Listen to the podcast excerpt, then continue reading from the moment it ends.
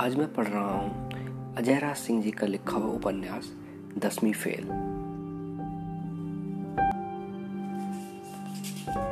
इस उपन्यास को अजय राज सिंह जी ने समर्पित किया है अपने दोस्तों के लिए, जिनके लिए वो कहते हैं कि इनके बिना कहानी लिखना शायद ज़्यादा आसान होता और कहानी शुरू करने से पहले सिर्फ़ इतना ही कि चाहने और होने के बीच की दूरी का दूसरा नाम ही जीवन है। हर किसी का सफ़र इसी दूरी में कहीं शुरू होकर ख़त्म हो जाता है, पर वो सफ़र कभी पूरा नहीं होता। उस अधूरे सफ़र के, मुसाफिर के नाम है ये किताब। जब दुनिया में पहली बार किसी ने किसी का नाम रखा होगा तो क्या रखा होगा? आधे घंटे से सोच रहे हैं, पर कोई जवाब जैसा जवाब नहीं मिल पा रहा है। Hello myself Bablu Bablu Shukla. यूँ तो सारा शहर हमको इसी नाम से जानता है। पर जो लोग हमको थोड़ा ज़्यादा जानते हैं, उनको हमारा दूसरा नाम भी पता है।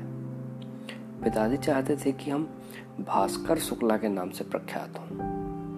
पर हमको, हमारे गाँव में कोई भास्कर बोले, हम ऐसा होने नहीं देते। अरे यहाँ तो ऑप्शन भी नहीं देते। बस एक दिन काजल का कजलिया हो जाता है और शुभम का हो जाता है शुभम ना हमको पांचवी क्लास में समझ आ गया था। कि अगर भास्कर बने रहे तो भास्कर नहीं रहेंगे।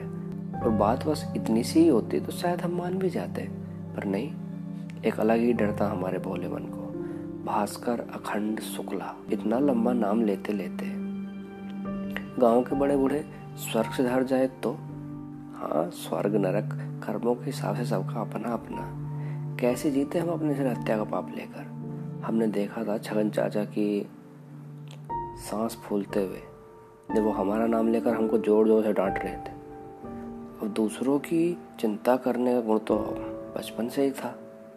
तो बस, हमने खुद ही अपना नामकरण कर लिया, दोबारा। पंडित तो हमको दिखते, सो ज़्यादा दिक्कत भी नहीं आई। बबलू शुक्ला एकदम सिंपल एंड स्वीट झक्कास अलग से। वो ही दिन था जब तो छगन काका की सांस फूली थी। और एक आज का दिन है। हम कागजों के लिए भास्कर और दुनिया के लिए बबलू बनकर अट्ठाईस साल काट रहे हैं। हमारी पूरी ज़िंदगी आज तक बस हमारी अम्मा के आसपास ही गुजरी है। इस दुनिया में उनके सिवा हमारा कोई और भी नहीं है। पिताजी आर्मी में थे, जब हम तीसरी में थे, उनका देहांत हो गया। हमारी अम्मा भगवान से मांग करती थी कि बॉर्डर पर कोई गोली पिताजी को छू भी ना पाए, और मेरे पिताजी को चिकनगुनिया ले गुजरा। क्या सिर पीट पीट कर रोई थी हम हमारी अम्मा उस दिन? रोना तो हमको भी आ रहा था, पर हम नहीं रोए। अरे हम रो देते तो अम्मा को कौन संभालता? खैर, अम्मा को हम भी क्या संभाल पाते? बिस्तर में मोदने की तो उम्र थी हमारी। फिर भी थोड़ा समय लगा, पर उस हादसे से उबर आए हम। एक बार मंदिर वाले पंडित जी ने बताया था कि महिला जाति से कभी उम्र नहीं पूछते। हमने पूछा का है तो कहते हैं, शास्त्रों में लिखा है। और हमारा भोला मन मान भी गया। वो तो हमको सालों बाद पंडिताइन ने बताया कि शादी के अगले दिन पंडित जी उम्र पूछ बैठे थे पंडिताइन की। फिर जब चार महीने उनको सोने का खाट नसीब ना हो, वो अलग कहानी है। माना कि उम्र पूछना गुनाह है, होता होगा। पर पहले से ही पता हो तो किसी को बताने में क्या जाता है? हमारी अम्मा अड़तालीस की हो गई। पर इस उम्र में महिला मंडल के साथ गप्पे मारने के बजाय घर में बैठी भजन करती रहती। अब बताओ, ये भी कोई उम्र है पूजा पाठ करने की? हम तो समझाते हैं अम्मा को। अरे, खूब समझाते हैं कि जाओ हँसी मज़ाक करो, पीठ पीछे लोगों की बुराई करो। सीखो कुछ गाँव की औरतों से, पर नहीं, वो और उनके किसन कन्हैया किसी और की फुर्सत ही कहाँ है उनको? सिर्फ़ एक जिद के कि बबलू, तू ब्याह कर ले। हम आज तक नहीं गिन पाए कि अम्मा दिन में भजन ज़्यादा करती है या हमको ब्याह के लिए ताने ज़्यादा मारती और भावुकता ने क्या बात? मतलब इतने दार्शनिक कि एक बार को तो गुलजार भी शर्मा जाए। एक बार कहती हैं, बस करते रहे अपने मन मर्ज़ी माँ का दिल तोड़ना गुनाह जो नहीं है। अरे, हम तो सन्न रह गए। मतलब तीन बार दिमाग में लाइन दोहराया, तब समझ में आया कि ताना था। बस बेस्ट डायलॉग का पुरस्कार नहीं मिल पाया। बाकी कोई कमी नहीं रहने देती अम्मा ने। बाकी जो नया साल आया था, हमने कहा, अम्मा कल से साल बदल जाएगा। हम ठहरे पैदाइशी बोले बच्चे से हो गई गलती। किसी बात पर निकल गया मुँह से। तो अम्मा कहती हैं, जहाँ अपने ही बदल जाए, साल की किसको परवाह। दो मिनट के लिए तो लगा कि ला कहीं लिख लूँ। कुछ नहीं तो किसी मौके पर रसीद देंगे। दोबारा सोचा तो पता लगा, अम्मा और भावनाओं के साथ खेल रही हैं। अपने बेटे के भावनाओं के व्यवस्थित शोषण का उदाहरण हमारे घर की चार दीवारी में कैद है। इस अट्ठाईस सालों में ये तो समझ में आ गया कि अम्मा कम जालिम नहीं है। जब देखो कैसे न कैसे कहीं ना कहीं से ब्याह की बात ले ही आती। मतलब सब जायज़ हम तो कभी कभी सोचते हैं कि अम्मा को बम्बई छोड़ा है दो चार सिनेमा का डायलॉग तो लिख ही देगी। वैसे देखा जाए तो अम्मा गलत भी नहीं है। हमारे गाँव में हमारी उम्र का बिना ब्याह युवक, बेकार के अटकलों को आमंत्रित करने लगता है। कोई इतना नहीं रुकता। हमारा दोस्त डब्लू हमारी उम्र का ही है और उसके दो डब्लू हैं। पिछली ठंड प्रकाश पे किसी और का हो लिया। दूसरे शब्दों में कहें तो अब गाँव में हमारी उम्र का अविवाहित? हम अकेले ही बचे हैं। वैसे देखने में तो हम गाँव के कन्हैया हैं। ये अलग बात है कि गोपियों को कोई और ले गया। अब ये तो रिवाज ही हो गया है। गाँव की लड़कियों को दूसरे गाँव के सरकारी नौकर ले जाते हैं। फ़िलहाल तो डॉक्टर और इंजीनियर भी काफ़ी प्रचलन में है। गाँव के लड़कों का स्कोप तो भगाने में ही नज़र आता है। पढ़ लिख कर कुछ बनना तो है नहीं किसी को। बस किसी खिड़की के भीतर को कोई चाँद गया और चार दिन का रोना किसी दोस्त का हो जाता है। फिर तो कुमार विश्वास जी की, समझ रहे ना? अरे वही, कोई दीवाना कहता है का माहौल बनता है, वो तो कोई पागल ही समझता है। पर हाँ चार दिन से ज़्यादा नहीं, ऐसा है कि चार दिन तक दोस्त समझाते हैं और वो समझते भी हैं कि प्यार गहरा रहा होगा या शायद सच में गहरा प्यार रहा होगा। पर जो चौथे दिन के बाद मुँह से मेरी चाहत को दुल्हन तू बना लेना, मगर सुन ले, निकला। कनपटी पर तो झन भरी चमाट, और विरह की सारी पीड़ा खत्म। अब देखा जाए तो ये भी बड़ा धर्म का काम है। दोस्तों में तो होड़ मचती है कि ये पुण्य कौन करेगा। हमारे हत्या प्रकाश आया था। आज भी कभी रातों में हमको गाली देता है तो हिचकी बराबर आ जाती है। सूझे हुए गाल और लाल लाल कान का दर्द। कुछ भी कह लो, बाकी सारे गम बुला देता है। हम सबका तो भाई यही मानना है कि दर्द को दर्द ही काटता है। इस मामले में हमारा जीवन बिल्कुल कोरा रहा है। अरे यहाँ कुछ लोगों के दोनों कान लाल हो चुके हैं। वो भी दो दो बार। भगवान जाने कैसा प्यार। हमको तो एक बार भी नहीं हुआ। कम से कम ऐसा नहीं कि किसी को खुदा ही मान बैठे। कब ब्याह करेगा रे तुम, जैसे ही उस रात हम घर में घुसे अम्मा ने अपना वही पुराना ब्रह्मास्त्र ताक दिया। अब हम क्या कहते पता तो वैसे अम्मा को भी था। अब कोई पहली बार का सवाल थोड़ी था तो हमने अपने गिने चुने जवाब के पिटारों में से एक लाइन निकाल कर चढ़ दी है। सही समय आने दो अम्मा, हमारा ब्याह भी हो जाएगा और तुमको दादी भी बना देंगे। बस थोड़ा ठंड रखो।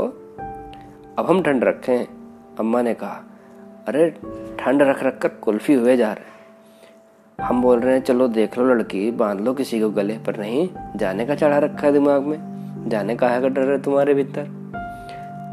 किसे ढूंढ रहे हो बबुआ अट्ठाईस के हो गए हो, तुम्हारी गई उम्र। अब तो क्या पता कोई लड़की भी देगा तुमको कि नहीं? हम फिर से अपने ख्यालों में खो चुके थे। हम क्या बताएँ? सच कहें तो हमको ब्याह से कोई डर वर नहीं लगता है। वो तो बस हम थोड़ा नर्वस आ जाते हैं। नहीं, बात एक ही नहीं है। जब डर लगता है तो पता चलता है कि डर लग रहा है।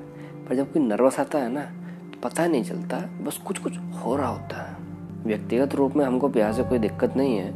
हाँ बस हमको यूँ ही किसी अनजान को हमसफर चुनने का तरीका पसंद नहीं आता। ये अलग बात है कि हमारे लिए इसके अलावा कोई रास्ता नहीं है। पर कैसे? कोई कैसे ज़िंदगी भर का फैसला दस मिनट में कर ले? अरे, ग्यारह मिनट तो आलू बनने में लग जाते हैं। हमारी ख्याली दुनिया में अचानक से अम्मा की आवाज़ आई। अब क्या सोच रहे हो? अम्मा ने हमको अपने होने का एहसास दिलाया। सच कहें तो जैसे ही दिन, महीने, साल बीत रहे थे हमको, अम्मा की बातों में छुपा शाश्वत सत्य नज़र आने लगा था। पर यहाँ बात सिर्फ़ हमारे मानने या ना मानने की नहीं थी। देखते हैं, हमने किसी को सह सम्मान मना कर देने वाला राष्ट्र शब्द कह दिया और अपने कमरे में जान हंसे ज़्यादा पुरानी बात नहीं है, जब हमारे गाँव में बिजली का ना होना एक आम बात और होना एक चमत्कार था। और यूँ देखा जाए तो अब भी हालात को अमेरिका नहीं हुए हाँ। पर सराहनीय ज़रूर हो गए हैं। क्षमा कीजिए, सहनीय हो गए हैं। सर्दी के दिन और रात का वक्त अम्मा खाना परोस रही थी। दे की रोशनी में काफ़ी सुकून से भोग लगा रहे थे। सब कुछ सही था, पर अचानक कुछ हमको खटकने लगा। रोटी में घी बराबर लगी थी, सलाद सही से कटे रखे थे। यहाँ तक कि नमक भी स्वाद अनुसार ही था, पर कुछ तो था जो हर रोज होता था, पर आज नहीं। अम्मा, एक रोटी और दो, हम बोले।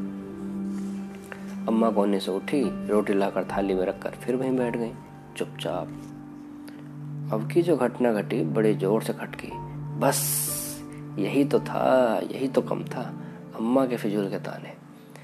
तभी तो कहें, रोटी गले से नीचे काहे नहीं उतर रही? अम्मा का सम आज से पहले अम्मा को इतनी देर चुप कभी नहीं देखा था। हम कुछ देर रुके कौन जाने अम्मा की चुप्पी, बस हमारे मन का एक वहम हो। फिर दिमाग में ये भी दौड़ा कि वहम हो तो पूछने में क्या जाता है? कहा, अम्मा, इतने सन का है बैठी हो? हम बोले,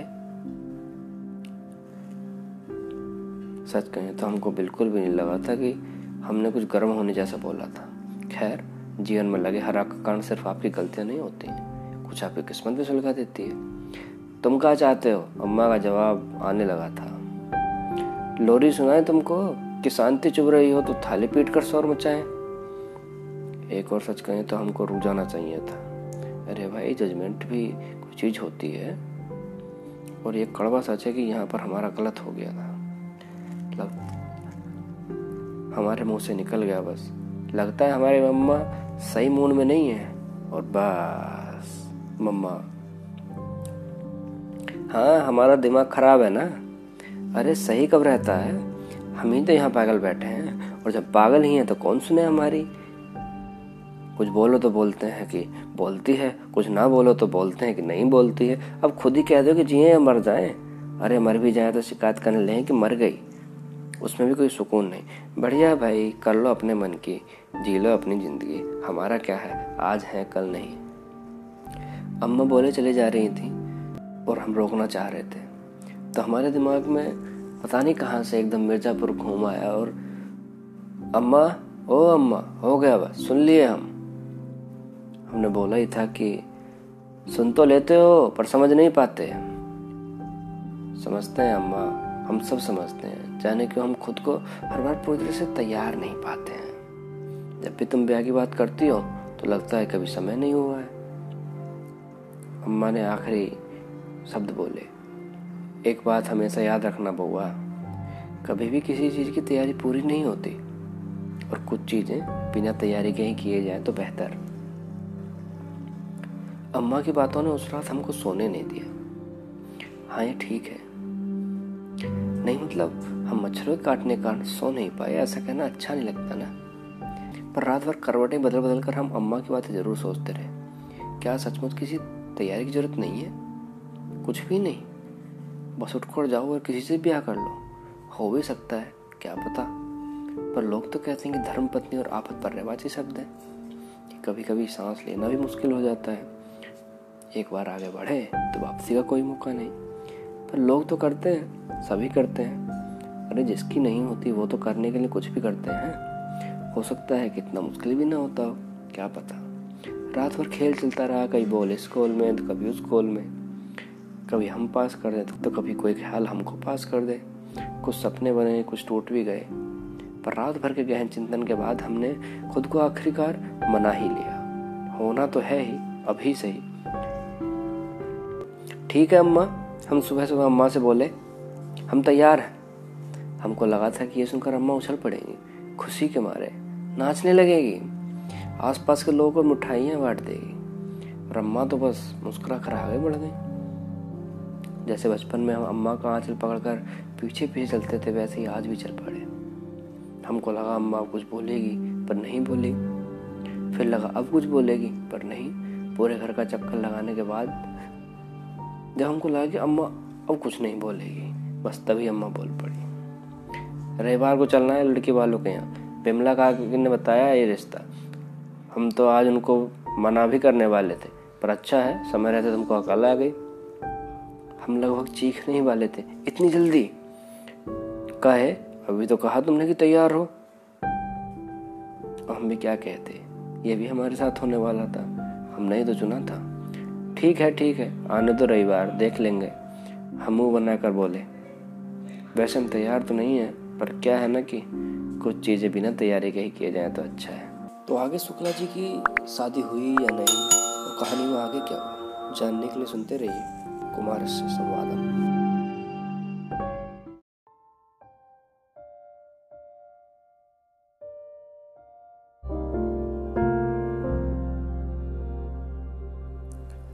हमारा गाँव भरतपुर। यूँ तो देश के मानचित्र में लगभग गुमनाम ही है, पर यहाँ की एक बात है जो खास है।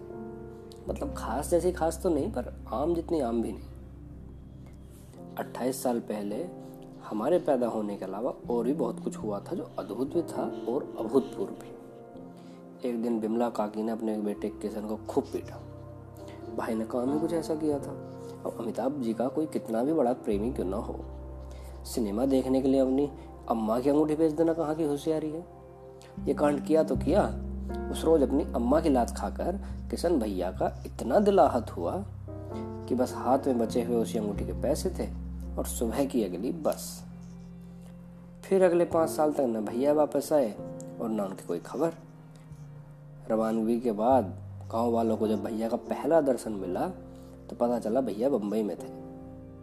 मन तो अमिताभ जी से मिलने का बना कर गए थे, पर औकात भी तो कोई चीज़ होती है। इधर उधर के काम कागज़ किए धीरे धीरे खुद भी अदाकारी में लग गए।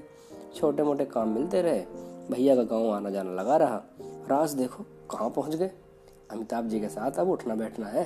भैया हीरो भले ना बनाए हों, पर जो अदाकारी वो करते हैं, किसी और के बस की नहीं है। महाभारत में ये था हनुमान का ज़िक्र, बस थोड़ा सा। बाकी अर्जुन कथा बहुत लंबी है। पढ़ाई लिखाई में हमारा मन कभी नहीं लगा। मास्टर साहब से तो इतना मार खाए हैं कि शरीर के कुछ हिस्से आज भी लाल हैं। जब दसवीं में दूसरी बार फेल हुए, मास्टर साहब ने भी हाथ जोड़ लिए। माफ़ी मांगने लगे। मुझे माफ़ कर दो बबलू, कि मैंने तुमको अपने स्कूल में एडमिशन दिया। कसम से उन्होंने हाथ जोड़ कर कहा था। लोगों पर तरस खाने आता हूँ मैं, बचपन से ही थी। सो हमने भी कह दिया, जाइए गुरुजी, माफ़ किया आपको। बस फिर क्या था? दो डंडे और पड़े, और टीसी हाथ में। अब से लोग हमको दसवीं फेल कहते हैं और हम कहते हैं खुद को नौवीं पास। थोड़ी इज़्ज़त बन जाती है। यूँ देखा जाए तो हमारा पूरा का पूरा बालकांड नीरस ही रहा है। हमारी जीवनी पर फ़िल्म न बन पाने का कुछ तो इस बात को भी जाता ही है कि बालकांड नीरस था। जीवन सादा ही रहा हमारा। किसी से शिकायत नहीं कर रहे हैं। कोशिश बस इतनी है कि आगे की कहानी के लिए प्रस्ताव न बन जाए। दरअसल बात हम आज की करना चाहते हैं। अब बात करें भी तो क्या? अगर हम जीवन है तो ये समझ ले कि हमारी आस की चिल्लू भर पानी। कभी कभी तो डूब के मर जाने का मन करता है। छठी में एक बार साथ में बैठे थे। जी हाँ। बस इस एक लाइन में हमारे जीवन का सारा इश्क शुरू भी हो गया और संभवतः खत्म भी। भगवान जाने हमारे कौन सा पाप किया था? हमको पता था। जन्मन गण के समय मास्टर साहब तिरछी तिरछी नज़रों से के जी टू वाली मैडम को निहारते थे। मास्टर साहब ने मस्त और हम उनमें सब अपने अपने काम में व्यस्त हैं और एक हम हैं जिनको दूसरे की लुटिया में कुल्ला करने का अलग शौक चल रहा है। अब शौक है तो है, क्या करें? हमको मास्टर साहब को निहारते हुए, निहारते निहारते उतने दिन हो गए थे जितने के जी टू वाली मैडम को स्कूल में आए। पर जब भी हम अपने दिल पर हाथ रखते हैं, एक अलग ही आवाज़ आती थी, मास्टर साहब से कुछ ना हो पाएगा और आवाज़ ऐसी कि यकीन करने का दिल कर जाए, कसम से। हमारे विश्वास के दो तर्कसंगत कारण थे एक तो मास्टर साहब का चेहरा जो भगवान ने प्रेम के लिए बनाया ही नहीं, और दूसरा ये कि मास्टर साहब की नज़र सच में तिरछी ही थी। क्या पता ये सब हमारे मन का एक वहम हो? तो क्या कर? रहे हैं मास्टर साहब से ही जाके पूछ लेते हैं। प्रकाश ने हमें जगा ही दिया था। और एक तरीके से एक सुझाव भी दिया। हम समझ सकते हैं, इस ख्याल को लाने के लिए भाई को अपनी सोच के किस चरम स्तर पर जाना पड़ा होगा। पर गलती उसकी नहीं है। एक तो उम्र कम, उस पर भी बुद्धि हल्की हल्की मंद। भाई और कुछ सोचता भी तो क्या? घर से आखिरी विदाई लेके निकले हो काबे? डब्लू तो पाक से बोला। डब्लू हमारा दूसरा दोस्त है, याद है ना? जब लाठी चार्ज होगा ना, कोई पानी भी नहीं पूछेगा। मास्टर साहब मारेंगे अलग, फोड़ेंगे अलग।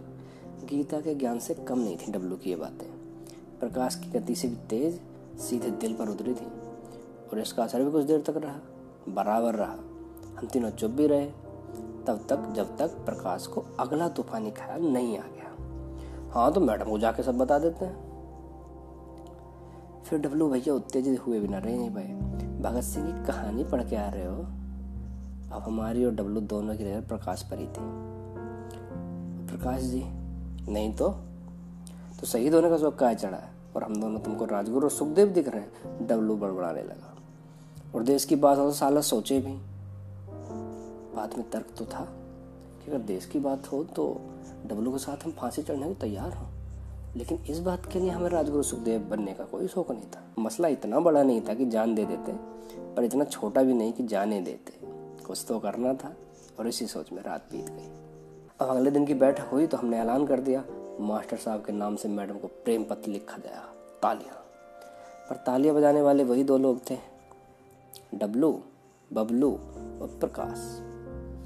तो बस ये ही वो गलती जहाँ से हमारी एक लाइन की आस की शुरू भी हुई और ख़त्म भी। दरअसल सब ठीक था। हमने खत लिखा, बराबर मैडम तक पहुँचाया भी, स्कूल में हाहाकार भी मच गया। ये भी पता चल गया कि दोस्त मास्टर साहब का नहीं, उनकी तिरछी नज़र का था। पर कहानी जाकर कहीं और उलझ गई। सब शुरू होकर ख़त्म हो ही रहा था। कि मास्टर साहब ने क्लास में आकर कहा, जो भी बताएगा कि प्रेम पत्र किसने लिखा, उसे इनाम के तौर पर मैं इस साल बिना इम्तहान दिए ही पास कर दूँगा। हमको तो लगा था कि मास्टर साहब ब्योमकेश ब्योमकेश खेलेंगे। याद है ना? अरे ब्योमकेश बख्शी, जासूस? हाँ जी। को लगा था कि जासूसी जासूसी खेल के पता लगाएँगे। यहाँ तो दावी उल्टा हो गया।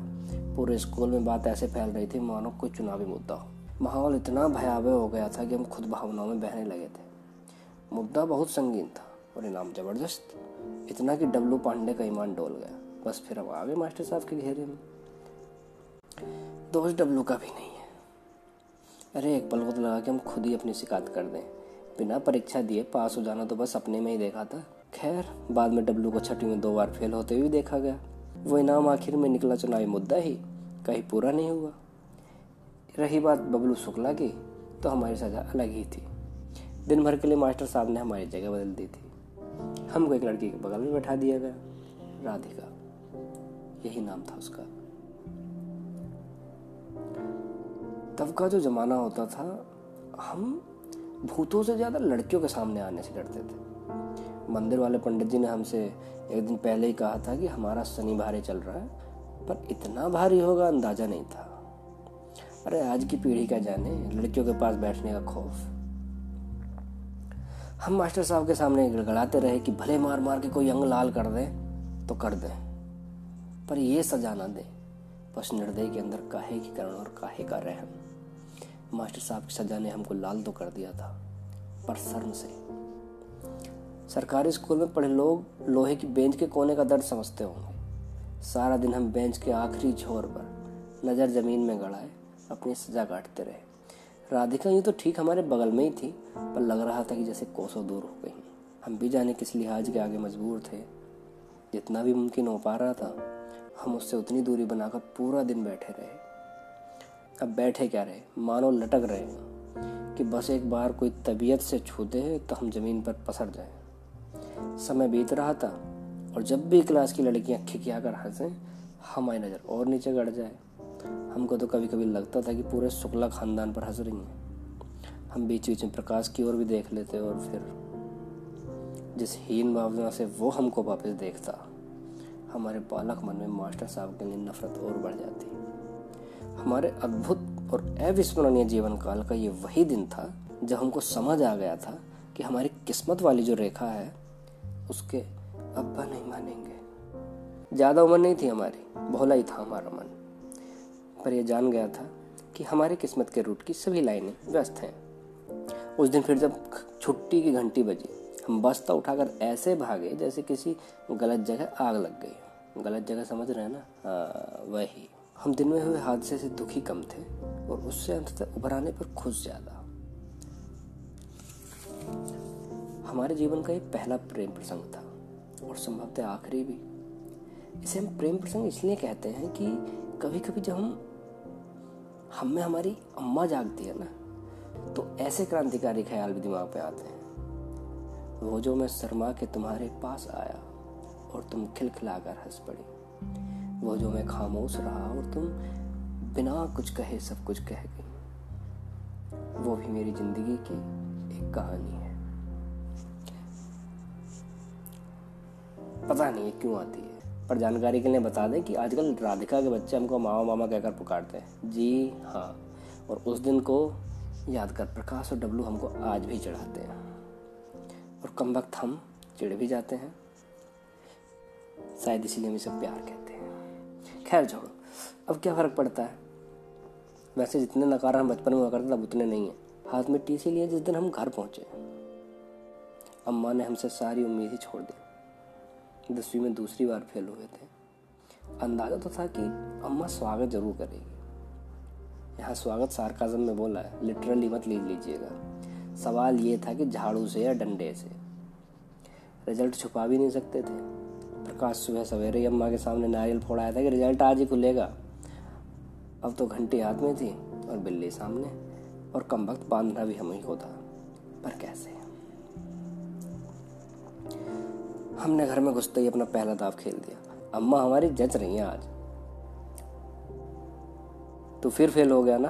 अम्मा ने गुस्सा में कहा अब जो हम सड़क पर सोच कर आए थे कि कैसे बात को घुमा देंगे वो तो कहीं सड़क पर ही छूट गया।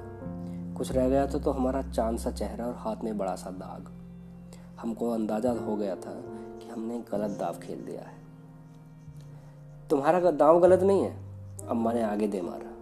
ऐसा है कि हम तुम्हारी अम्मा हैं। तुम्हारे को सोचने से पहले हम सोच लेते कि तुम क्या सोचोगे। ये तो उस समय अम्मा रोटी सेक रही थी, पर जाने क्यों हम जल रहे थे। अम्मा के फिर वही दार्शनिक विचार और वही ताने। इतनी देर तक अम्मा चूल्हा छोड़कर नहीं उठी तो अब उठने वाली नहीं है। कम से कम इतना सुकून मिला कि आज अम्मा गरबा के मूड में नहीं है। लाठी और झाड़ू का प्रोग्राम तो कैंसिल। हाँ ताने ज़रूर पड़ेंगे पर ठीक है, सह लेंगे थोड़ा थोड़ा इसीलिए तो तुम अम्मा हो हमारी। हम मानने वाले थोड़े थे। हमने फिर से दे दिया एक। अब हम पास ही की खाट पर विराजमान थे हाँ। अम्मा है, इसलिए अभी तक पैरों पर खड़े हो। अभी तुम्हारे बापू होते ना, बना के उधेड़ देते तुमको। फिर तो अच्छा है कि नहीं हमने मन में ही सोचा था। अरे निर्लज बापू थे वो तुम्हारे। कुछ तो शर्म कर, अम्मा बड़बड़ाई। अम्मा फिर समझ गई थी हम क्या सोच रहे हैं। तुम्हारी ज़िंदगी में हमको तो बस गाय भैंस का तबेले नज़र आ रहा है। पढ़ाई लिखाई से तो सन्यासी ले लो तुम। हमको यहाँ एक मौका दिखा कि लगे हाथों तो अम्मा को स्कूल से निकाल दिए जाने वाली दूसरी खबर भी सुनाते और हमने उसे जाने नहीं दिया। वैसे हम भी यही सोच रहे हैं अम्मा, हम धीरे से बोले कि अब कुछ काम धाम करें, आखिर रखा ही क्या पढ़ाई लिखाई में? कुछ होना जाना तो वैसे भी नहीं है। तुमको स्कूल से निकाल दिए का? अम्मा ने तपाक से पूछा, अरे यार, हमको नहीं खेलना है, हम भिन आए तुम पहले ही सब जान जाती हो। अम्मा के चेहरे पर एक कुटिल मुस्कान आ गई। ऐसे ही अम्मा थोड़ी कहते हैं हमको। मतलब आज आखिरी उम्मीद भी खत्म। लगता है हमारी सारी उम्र तुम्हारे बापों के पेंशन पर ही कटेगी। कटने दो। कुछ चीज़ें होती हैं जो हम चाहते हैं कि हमारे हिसाब से चलें, पर अक्सर उन्हीं पर हमारा बस नहीं होता। हमको लगा कि हो गया। पर ऐसे ही भला होता है कभी? अभी तो अम्मा का रेडियो मोड बाकी था। दरअसल हर दो चार दिन में एक बार अम्मा इस मोड में आ ही जाती है। अरे बहुत आसान है, सच में। किसी बात को लेकर बस बोलते रहो और कुछ भी। कोई सुने, न सुने, कोई मतलब निकले, न निकले, बस बोलना है। और बोलना भी क्या? पढ़ाई तो गई। हमको तो बचपन से ही लक्षण दिख रहे थे तुम्हारे। और कह रहा काम धाम कर ले? अरे कौन सा काम करेगा? घर के काम बोल दो तो मौत आ जाती है। बिमला का लड़का तुझसे तीन साल छोटा और अब कॉलेज जाएगा। शहर में कमरा भी देख आया है। तीन दिन से कह रहे हैं कि गेहूँ पिसवा दो पिसवा दो। पर क्यों? अरे क्यों पिसवाए? राजा साहब गेहूँ पिसवाने में थोड़ी पैदा हुए हैं। लगा तो रखी है एक दासी, सब काम करती है। तो ये भी करे। और एक तो हमारी आँख, सूरज कम वक्त चाँद जैसा दिखने लगा है। और इस तरह रेडियो चलता रहा चलता रहा चलता रहा। बहुत सी चीज़ें में हमारा मन नहीं लगता ये तो हम भी जानते हैं, पर एक बार जिसमें लग गया, वो फिर बवाल समझ लो। हमारा बचपन का एक सपना था कि स्कूल में एक दिन आग लग जाए, और आग लगे सो लगे हम फिल्मी हीरो जैसे सारे बच्चों को बचा अलग से लें। आखिरी में कहीं मास्टर साहब पढ़े हो, लपटॉप बीच गिड़गिड़ाते हुए, मुझे बचा लो बबलू, भगवान के लिए बचा लो। निर्दयी मास्टर, हमारे सिर के पीछे से अद्भुत रोशनी निकल रही हो और आगे हम गुरूर में कहें इन आग की लिपटों में आज स्कूल नहीं जल रहा है। यह तुम्हारा अहंकार जल रहा है। यहाँ जल रहे हैं तुम्हारे सितम, जो तुमने मासूम बच्चों पर किए हैं। तुम समझते कि तुम इस अग्नि से निकल ले जाने के लायक हो? कभी नहीं। देखो इन मासूम बच्चों के चेहरे को। ये इस भीषण आग से बचे जाने पर खुश नहीं है। इनकी खुशी का कारण तो खुद ही आग है और तुम्हारा ये हाल। इन भोले वाले बच्चों को प्रताड़ित करने का जो पाप तुमने किया है, ये सब उसी का नतीजा है। और उस दिन इतना ही सपना देखा था कि हमको अम्मा की चीख सुनाई दी। अब नींद जो है सपने के साथ उड़नछू हो गई, हम भागे अम्मा के पास। वहाँ पहुँचे तो देखा, आग सच में लग गई थी, पर हमारी अम्मा के कमरे में। हम जैसे तैसे अम्मा को कमरे से बाहर लेकर आए और गाँव वालों को बुलाया। आग पर काबू पाते पाते अम्मा का पूरा कमरा और हमारा आधा घर समझ लो खाक हो गया। गाँव वालों में मास्टर साहब भी थे। भगवान का शुक्र है। मास्टर साहब ने पास आकर कहा कि तुम दोनों ठीक हो, सब ठीक हो जाएगा। यहाँ हमको कुछ और ही दिखाई दे रहा था। जैसे मास्टर साहब के सिर के पीछे से वही अद्भुत रोशनी निकल रही हो। देखा बबलू, ये सब तुम्हारी ही उदंडता का नतीजा है। मैंने तुमको हमेशा से सिखाया कि कभी किसी का बुरा मत सोचो, पर तुमने मेरी बात कभी नहीं मानी। ये आग अपनी किस्मत में तुमने खुद ही लगाई है। शायद सही भी था। पूरा नहीं तो आधा ही सही। हमने आग को अपनी किस्मत लिखा हो ना हो आग से अपनी किस्मत ज़रूर लिख दी थी। हमने अपनी अम्मा के साथ मिलकर अपना घर दोबारा बनाया। समय लगा, पर समय के साथ हमको इसी में अपनी किस्मत देखने लगी। नौ साल पहले हमने अपना घर बनाया था, अपने लिए, और अब दूसरों का बनाते हैं। बिल्डर बबलू शुक्ला कहते हैं लोग हमको। कहानी जारी रहेगी, एपिसोड तीन में।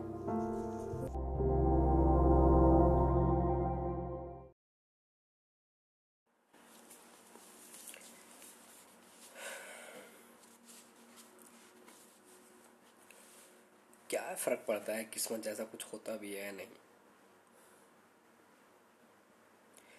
कि तुम किसी को ख्यालों के बंदिश में हमेशा अपने करीब रखना चाहते हो कि उसका होना तुम्हारे होने को वाजिब करता है। जिसे आना है, उसे आने दो, जिसको जाना है, उसे जाने दो। जो लौट कर आ गया, वो हमेशा से तुम्हारा ही था और जो नहीं आया, वो कभी वो कभी तुम्हारा था ही नहीं। बस ऐसी ही बकवास पढ़ पढ़कर आदमी पकड़ा जाता है। पूरा इंटरनेट भरा पड़ा है ऐसी बातों से। पर लिखने वालों का क्या? जो बिकता है, वो तो लिखेंगे ही। वैसे हम होते कौन है किसी के विचारों पर विचार देने वाले? फिर भी हमारे मन में, फिर भी हमारे मत में ये सब ज़बरदस्ती काल्पनिक बातें हैं जिसका असल जीवन से कोई अर्थ नहीं है। और ऐसा क्यों? सवाल बड़ा है। पर जवाब बस इतना सा कि हमको ये सब समझ नहीं आता और जो हमको समझ में भी नहीं आता, उसका हमारे लिए कोई अस्तित्व नहीं है। हम ऐसे ही थोड़ी बचपन में गणित को अनदेखा कर दिया करते थे। अरे वो भी हमको समझ नहीं आता था। कभी कभी जब हमारे अंदर एक क्रांतिकारी जागता है, हमारे विचार भी वैसे ही हो जाते हैं। दसवीं तक पढ़े हैं पर ख्यालात ग्यारहवीं वाले रखते हैं। हमारा मानना है कि कुल मिलाकर गाँव तीन प्रकार के होते हैं। कोई भी गुणा भाग बैठा लो गिन चुन कर इन्हीं में से कहीं आप फंसेंगे। पहला होता है सबसे ज़्यादा गाँव जैसा गाँव। ये शहर से 40 किलोमीटर या उससे ज़्यादा दूर बसा हुआ होता है। पूरे गाँव में तीन हैंडपंप और एक सरकारी स्कूल होता है। कुछ अमीर घरों में कोई भी पाए जा सकते हैं। एक दो मकान छोड़ दो तो बाकी सब कच्चे ही होते हैं। अमूरन आम या जाम के पेड़ के बाजू से होते हुए कच्ची सड़क के किनारे एक चाय, समोसे की गुमटी होती है। वहीं बगल में होती है नाई की दुकान और एक छोटा सा किराना स्टोर। जी हाँ ये वही स्टोर है जहाँ कुरकुरे की जगह कुरमुरे और लेज की जगह स्लेज मिलता है। ये सड़क, ये जामुन, या आम का पेड़ और ये नाई की दुकान, इन सब का अपना महत्व होता है। असल में इसी जगह गाँव से आने जाने वाली बस रुकती है। कह सकते हैं कि इस गाँव से, कह सकते हैं कि इस गाँव को शहर से जोड़ने की यही एकमात्र जगह होती है। इस गाँव की सबसे अच्छी बात होती है, यहाँ के लोग दिल के बड़े साफ़ होते हैं। दूसरा होता है थोड़ा कम गाँव जैसा गाँव।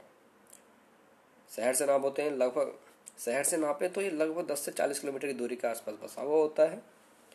पिछली विवरणी के अलावा यहाँ एक कमरे का, पिछली विवरणी के अलावा यहाँ एक कमरे का, यहाँ एक कमरे का छोटा सा क्लिनिक भी होता है। यहाँ बैठने वाले डॉक्टर गाँव वाले भगवान मानते हैं। इस महाशय को डॉक्टर करने में भले ही दो चार बैक लग गई हों, किसी को क्या पता? पर इनका टसन करारा होता है। आम तो आमतौर पर इस गाँव के सबसे अमीर घराने में एक मारुति आठ सौ भी पाई जाती है। सरकारी स्कूल के साथ साथ यहाँ दो प्राइवेट स्कूल भी होते हैं, एक पांचवी तक और दूसरा ग्यारहवीं तक। यहाँ के नए यहाँ के नए युग के लड़के राह चलते चलते यहाँ के नए युग के लड़के राह चलते अपने चाइना फ़ोन पे खान फाड़ आवाज़ में झलक दिखला जगाना सुनना पसंद करते हैं। यहाँ की नई पीढ़ी खेती बाड़ी में विश्वास जरा कम ही रखती है। क्या है कि शहर में इनको सेठ के आसानी से काम मिल जाता है। मतलब यूँ कह लीजिए कि यहाँ जीवन ज्ञान के नाम पर बस इतना ही है कि जो मिल रहा है उतना काफ़ी है, चलने दो। यहाँ की शाम, यहाँ की शामें काफ़ी सुकून भरी होती हैं। तीसरा और आखिर, तीसरा और आखिरी होता है बहुत कम गाँव जैसा गाँव, जैसा हमारा भरतपुर। यह शहर की सीमा से 10 किलोमीटर के अंदर ही होता है, पर अव्यवस्थित और उपेक्षित राजनीतिक कारण कभी मुख्य धारा में नहीं मिल पाता। दो अंग्रेज़ी मीडियम स्कूल, चार पाँच क्लिनिक और एक छोटा सा बस स्टैंड यहाँ की खास पहचान है। नब्बे प्रतिशत घर पक्के होने के अलावा दुकानें भी ठीक ठाक ही होती हैं। जी हाँ वो यहीं के लोग होते हैं जिनको गाँव वाला बोल दो तो बुरा मान जाते हैं। ये लोग इसे गाँव की जगह टाउन बोलना पसंद करते हैं। हिंदी फ़िल्मों में अस्सी के दशक में अक्सर एक गाँव दिखाया जाता था। हिंदी हिंदी फ़िल्मों में अस्सी के दशक में अक्सर एक गाँव दिखाया जाता था, जहाँ पूरे गाँव की कमान एक लाला के हाथ में होती थी। महीने में दो बार डाकू भी आया करते थे। सामान्य ज्ञान की बात बस इतनी सी है कि वो सब फिल्मी की बातें हैं। सामान्य ज्ञान की बात बस इतनी सी है कि वो सब फ़िल्मों की बातें हैं। इनका असल जीवन में किसी भी जगह, समुदाय, समाज, किसी भी जीवित या मृत व्यक्ति से कोई संबंध नहीं होता। कम से कम आज के भारत में तो नहीं है। कहा ना, हम सोच के आर्मी वाले रखते हैं। अच्छा कुछ लोग अब भी हम दसवीं पर अच्छा कुछ लोग अब भी हम दसवीं तक पढ़े मटके हैं। अब ऐसे क्या सोच रहे हो भाई? वो तो हम बस पास नहीं हुए, बाकी पढ़े तो हैं ही ना। वैसे इस बकेती के बीच जो उस रोज हुआ, वो बता दें। तो हमारी जीवनी लगभग पूरी हो जाए। डब्लू के दो बेटे हैं। बड़े वाले का नाम है छोटू और छोटे वाले का नाम है बूंदी। दस महीने का अंतर है दोनों में। अब इस बात से कोई डब्लू की फैमिली प्लानिंग को जज करने लगे तो करे? हमको क्या? हम तो इसलिए बता रहे हैं क्योंकि हमारा मानना है कि कहानी से पहले किरदार का परिचय ज़रूरी है।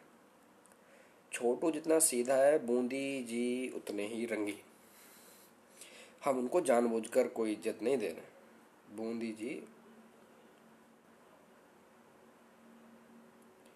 सॉरी उनका नाम लेने पर इज़्ज़त खुद पूछती है, मैं बाहर आऊँ? अभी पांचवी पढ़ते हैं जनाब। पर पिछले साल जिस दिन से उनकी क्लास के बीच महोदय ने लक्ष्मी बम फोड़ा था, उनके नाम पर शिकायतें आती रहती हैं। उनके नाम पर शिकायतें आती रहती हैं। कुछ बच्चे शरारती होते हैं और कुछ होते हैं शैतान। क्लास के कोने में बम फोड़ना शायद शरारत होता, होगा, पर उसी बम को मैडम के पर्स में डालकर फोड़ना, यकीनन शैतानी है। उस समय हमने सीमेंट की बोरियों गिरना शुरू ही किया था कि पीछे से आवाज़ आई, हमको कल बूंदी के स्कूल जाना है। पलट कर देखा तो डब्लू खड़ा था। हम गिनती तो मान लो कि भूल ही गए थे। अब क्या कर दिया हमने पूछा। फ़ोन आया था स्कूल से, तुम्हारी भौजाई पीछे चिल्ला रही थी। तो अच्छे से सुन नहीं पाए।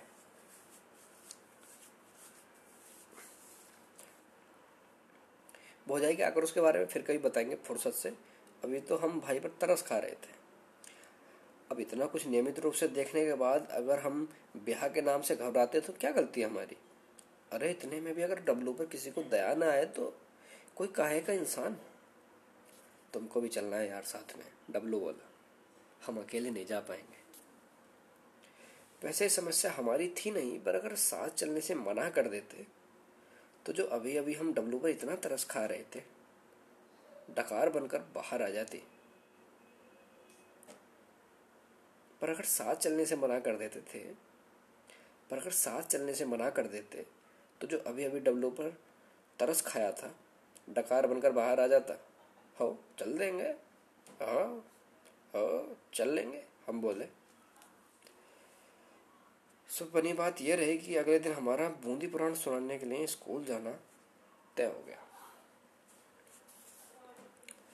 सूरज वैसे ही निकला था जैसे कड़ाके की ठंड में निकलता है। उसकी मौजूदगी में फीका पीला सा, उसकी मौजूदगी में फीका फीका सा। खुशी की बात यह थी कि जल्दी उठने का यह हैरत अंगेज कारनामा बस एक ही दिन का ही था। आठ बजे नहा धोकर घर से बाहर क्या निकले? बाहर बंधे काय भैंस भी घबरा गए। हाफ़ पैंट भले कितनी भी बड़ी हो जाए, कभी फुल पैंट नहीं बनती। और ये दर्द हम, और ये दर्द हर वो इंसान समझता है जिसका बस एक साल से बड़ा भाई हो। हम डब्लू घर पहुँचे तो बाहर बूंदी जी पहले ही हमारा इंतज़ार करते हुए मिले।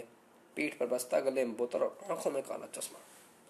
बाकी हाफ़ पैंट का ज़िक्र तो सबके समझ आ ही गया होगा। कम शब्द में कहें तो बूंदी जी के भीतर से टसन, अविरल रूप से बह रहा था। कौन सा आतंक मचाकर आए हो आज? हमने बूंदी जी के पास आकर कहा। ये क्या पूछ रहे हो इससे? डब्लू पीछे से आके बोला। इसका तो बस कहीं पर होना ही आतंक हो जाता है, बचाने की ज़रूरत है। इससे पहले कोई और कुछ और कहता बूंदी जी आगे बढ़ गए, बिना बोले, बिना बताए। जिस तरह बूंदी जी अपने पिता की बात अनसुनी करके आगे बढ़ गए, वो उसके पिता ने अगर अपने पिता के सामने किया होता तो खान के नीचे पड़ते दो। फिर न कुछ सुनने को रहता, न कुछ सुनाने को वक्त कितना बदल गया है। कहना ज़रूरी नहीं है, पर कह दिए। कुछ देर बाद हम स्कूल पहुँचे तो लगा अच्छा हुआ, कह दिए। सच में वक्त कितना बदल गया। मास्टर साहब की जगह सर और मैडम आ गए। ठेठुरती सर्दी में दरी पर, ठेठुरती सर्दी में दरी बिछाकर जो खुली धूप में पढ़ाई होती थी, वो तो मतलब अब विलुप्त ही समझो। अब पास भर होने से कुछ नहीं होता भैया परसेंटेज पूछते हैं लोग परसेंटेज अरे हमने तो सुना है, बच्चों के अंधाधुंध कुटाई का रिवाज भी खत्म हो गया। अब बताइए एक्शन फ़िल्म में बिना फाइट सीन के क्या मज़ा आता होगा? पुराना कानून कहता था, जी, आपका ही बच्चा है बनाकर धोइए। कहीं लिखा तो नहीं था, पर इस प्रचंड रूप से व्यापक व्याप पर इस प्रचंड रूप से व्यापक प्रावधान का पालन तो दो स्तर पर होता था। एक बार स्कूल में और एक बार घर में। आलम यूँ होता था कि स्कूल में पिटे तो पिटे, घर पर इसलिए कुटाई होती थी कि स्कूल में क्यों पिटे? वक्त के साथ कुछ संशोधन हुए, और अब हाथ कैसे लगाया मेरे बच्चे को? आ गया। सरदार कितना है नहीं जानते, पर नया है तो चल रहा तो मौसम का हाल ये था कि डब्लू और डब्लू पुत्र बोधी उस कमरे के अंदर थे, जिसके बाहर लिखा था प्रिंसिपल बारे की संभावना ज़रूर थी, पर हम बारे की संभावना ज़रूर थी, पर हम पर नहीं। अंदर क्या हो रहा था, हमको नहीं पता। और हमारी कोई खास इच्छा भी नहीं थी जानने की। डब्लू पर तरस खाकर हम सुबह सुबह उसके साथ यहाँ तक आ तो गए थे, पर इसके आए का सफ़र भाई को खुद ही तय करना था। यही विधि का विधान है। वैसे हम आगे भी उसको साथ दे सकते थे, पर हमारी भी कोई सीमा है? आखिर कितना एहसान करेंगे हम डब्लू पर? बेचारा ऐसे ही दबकर मरा जा रहा है। हम तो अब ये टटोल रहे थे कि इस बीच आखिर क्या किया जाए। खुद के साथ विचार विमर्श करते हुए हमको ज़्यादा देर नहीं हुई थी। खुद के साथ विचार विमर्श करते हुए हमको ज़्यादा देर हुई नहीं थी। कि पीछे से एक जानी पहचानी आवाज़ आई, लड़की की। शुक्ला जी? आवाज़ में आश्चर्य भी था और मिठास भी। जी? पर इतना ज़ोर? अभी किसी कन्या की आवाज़ में? सोमवार को शनि भारी होने की आशंका समझ आ रही थी। पलटकर देखा तो साक्षात पिंकी शर्मा खड़ी थी। पहला ख्याल, अब क्या करें? दूसरा ख्याल, अरे काहे का ख्याल? कितनी देर में हम पलटे थे, उतने में तो मैडम हमारे करीब आ गए हाँ?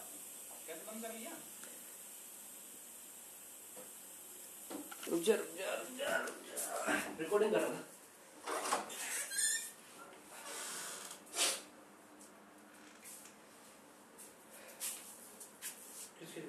रिकॉर्डिंग चल रही है कोई अभी भी चल रही है कोई बात नहीं तो अपनी आवाज़ तो चली जाएगी काम खड़ दूँगा मैं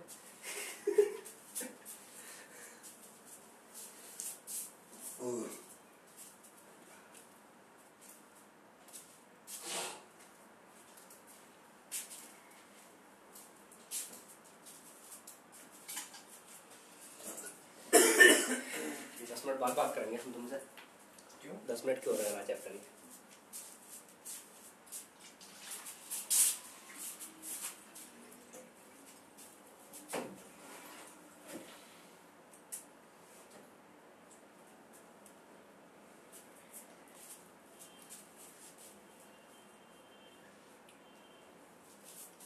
मतलब दस मिनट में पूरी किताब खत्म। छुट्टियाँ है क्या? चैप्टर पे था मेरा किताब में ठीक है। पाँच चैप्टर हो जाएँगे। मतलब कि पैंसठ पेज तक। ऑलमोस्ट आठ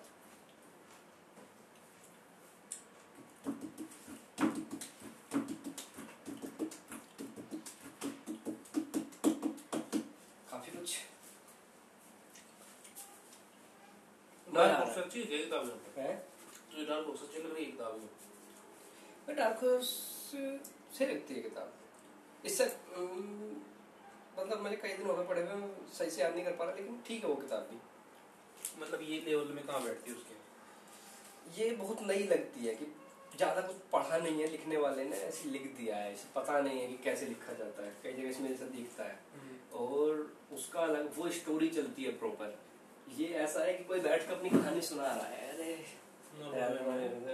हाँ।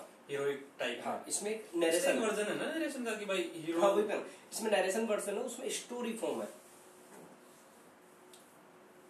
और और किसी बंदे को मूवी देखना पसंद हो थोड़ा वैसे हीरो टाइप में वाली चीज़ें पसंद हो तो वो वाली बुक लग रही थी मुझे यहाँ बीच बीच में हीरो वाला डायलॉग मार रहा था ये।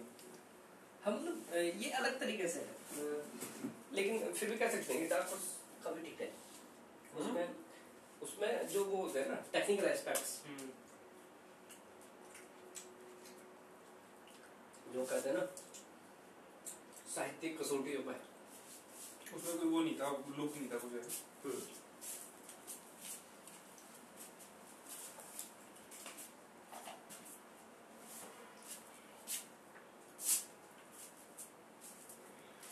इधर से इसे ले जा ले जा रहा पपीता को पूरी साइड तो को नहीं जाएगा क्या मैं मैंने बाकी सारे मैंने खाए ले जा सारे तरबूज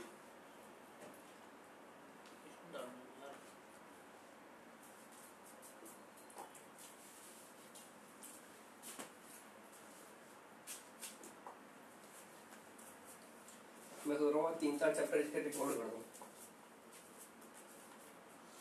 सही सोच रहा हो क्या पता सही सोच रहा हो रिकॉर्ड हो जाए तो बता दे भाई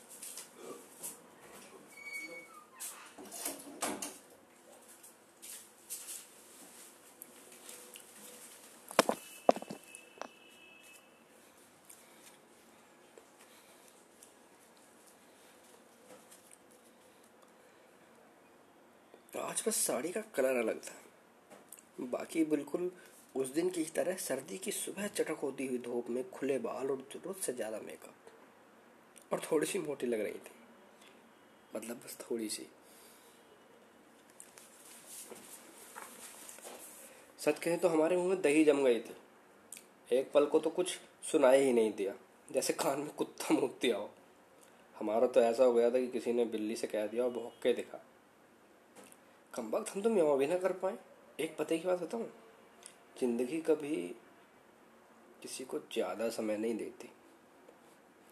अब उसी समय देख लो हम कुछ सोच समझ पाते कि मोहतरमा आ खड़ी हुई हमारे सामने। हम क्या बोलें और क्या ना बोलें, पर इससे पहले कि वो कुछ बोलती, हमने अपने यहाँ होने के संभावित कारणों को मन ही मन एक कर खारिज कर दिया था।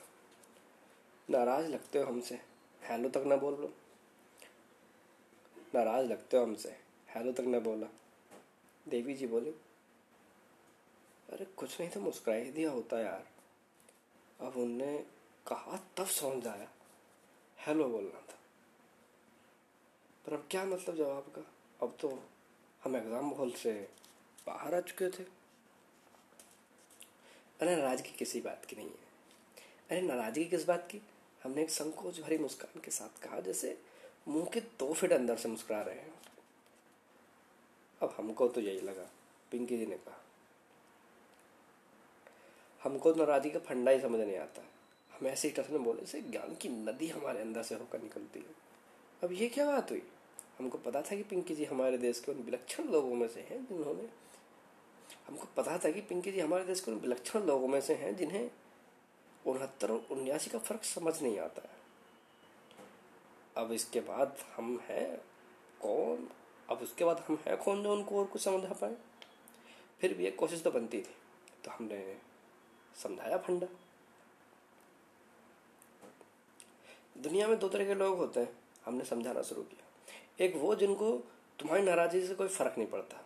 अब सामने वाले कोई फ़र्क नहीं पड़ता तो उससे क्या नाराज़ रहना? दूसरे वो लोग होते हैं जिनको तुम्हारी नाराज़गी का फ़र्क पड़ता है। मतलब बुरा लगता है कि तुम उनसे नाराज़ हो। किसी के दिल में तुम्हारी इतनी जगह है कि उसको तुम्हारी नाराज़गी का फ़र्क पड़ता है तो क्या मिलेगा उससे नाराज़ होकर? जाने दो। हमारे चुप होने के पहले पिंकी जी का ऐसा चेहरा बना जैसे उनको किसी ने हिंदी की कक्षा में गणित पढ़ा दिया हो। क्यों? सही कहा ना? हमने पूछा। बवाल आदमी हो गए तुम। जैसे किसी झटके से उभरते उन्होंने कहा, पैदाइशी हो कोर्स किए हो? कोर्स किए हैं वो भी अपनी अम्मा से। हम ज़रूर से ज़्यादा मुस्कुराते हुए बोले। आ, फिर तो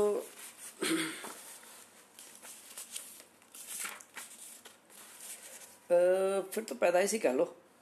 चाहे कोर्स एक ही बात है पिंकी जी हंसने लगी। यूँ तो अक्सर हमको किसी से फिजूल बातचीत करने में मौत आती है। हमारा मानना है कि ना बोलना कुछ भी बोलने से बेहतर है। हमारा मानना है कि ना बोलना, कुछ भी बोलने से बेहतर है, कि कुछ भी बोले जा रहे हैं। नतीजा ये होता है कि अक्सर बकैती के विख्यात जगहों पर हम खामोश नज़र आते हैं। क्या है कि हमारे प्रजाति के लोग बातों के सार पर क्या है कि हमारे प्रजाति के लोग बातों के सार पर विश्वास रखते हैं? जी हाँ ये मनुष्य की वही प्रजाति है जो अगर ज़्यादा पढ़ लिख ले तो खुद को प्रैक्टिकल कहने लगती है। पुरानी मान्यताओं में इसी को सादा जीवन उच्च विचार कहा गया है। तो कभी कभी सोचते हैं कि डिस्कवरी वालों किताब में हम असामाजिक जीव वाली लिस्ट में ना आते हो। क्या पता?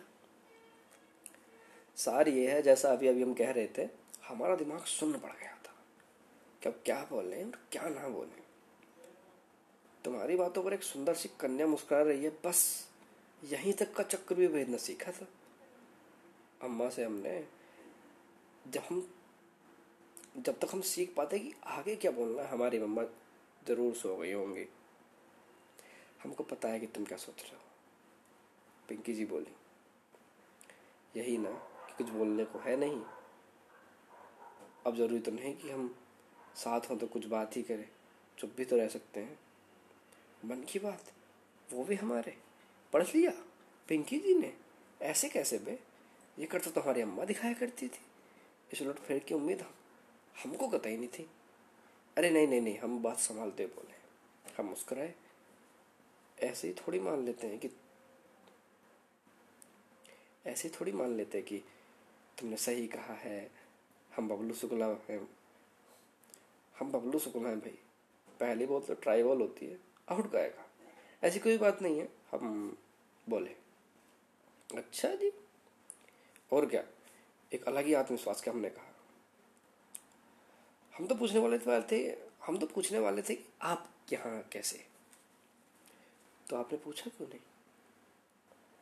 हमको लगा कि आपको पता है हम क्या सोच रहे हैं तो सोचा आप अपने आप ही बता देंगे। तुम रहने दो अब। पिंकी जी की, पिंकी जी इतना बोली और फिर उन्होंने मुस्कुराकर से नीचे कर लिया। इस दुनिया में कुछ भी सतत नहीं है भाई। अंग्रेज़ों के लिए बता दें, सतत मतलब स्थिर, नित्य, हमारे आत्मविश्वास जैसा। कुछ ऐसा जो हमेशा के लिए है। हर एक पल चीज़ें बदलती रहती हैं। मौसम, समय, खबर, सोच, भावनाएँ, इंसान, इंसाफ इंसाफ। हर कुछ, हर कोई। पिंकी जी पिंकी जी ही कितना बदल चुकी थी हमारे लिए। मतलब तब जब अम्मा ने हमको उनके बारे में बताया था, जैसे वो किसी शाम की भीनी भीनी बारिश हो। रूबरू हुए तो समझ पड़ा कि तूफ़ान, अरे समझ भी कहाँ पड़ा था।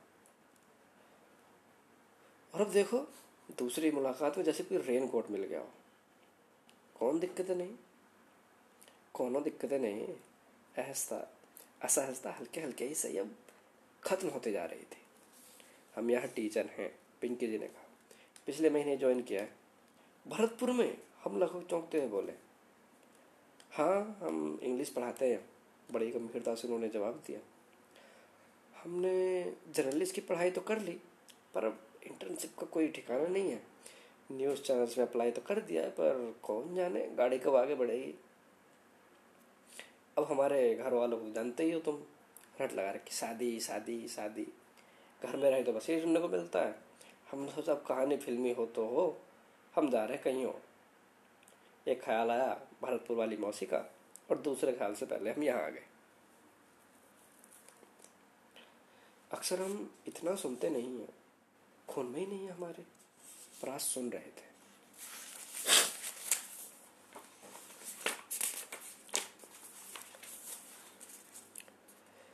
यहाँ आने तो ठीक था, हम कहने लगे, पढ़ाने क्या शौक चढ़ गया?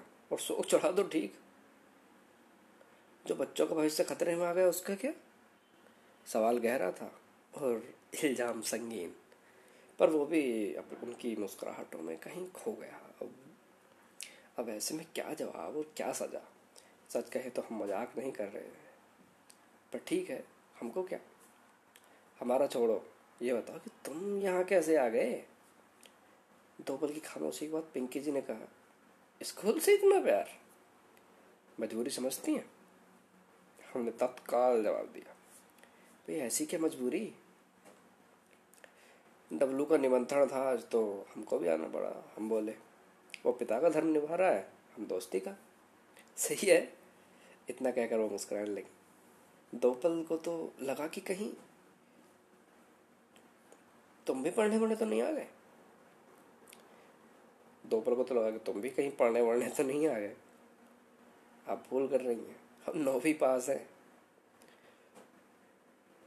तो आ जाओ फिर, दसवीं क्लास में। कुछ नहीं तो इंग्लिश तो पढ़ा ही देंगे। बस यहीं तो हम दोनों के विचार अलग हो जाते हैं। बस यहीं तो हम दोनों के विचार अलग हो जाते हैं। हम हल्के हल्के टफन में आने लगे थे। किसी को पढ़ाना तो गणित पढ़ाओ। अरे अंग्रेज़ी कोई पढ़ाने की चीज़ थोड़ी है। अंग्रेज़ी तो झाड़ने की चीज़ है।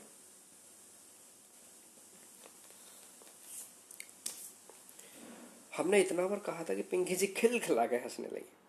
सर्दी में सुबह का वक्त भीनी भीनी धूप में हम दोनों, हल्की हल्की हवा में पेड़ों से पत्तों का टूट टूट कर हम पर गिरना कभी हमारा मुस्कुरा देना, कभी उनका खिलखिला देना। अगर ये कोई फ़िल्म चल रही तो बस ये वही समय था जब हमको हीरोइन से प्यार होना था। पर नहीं।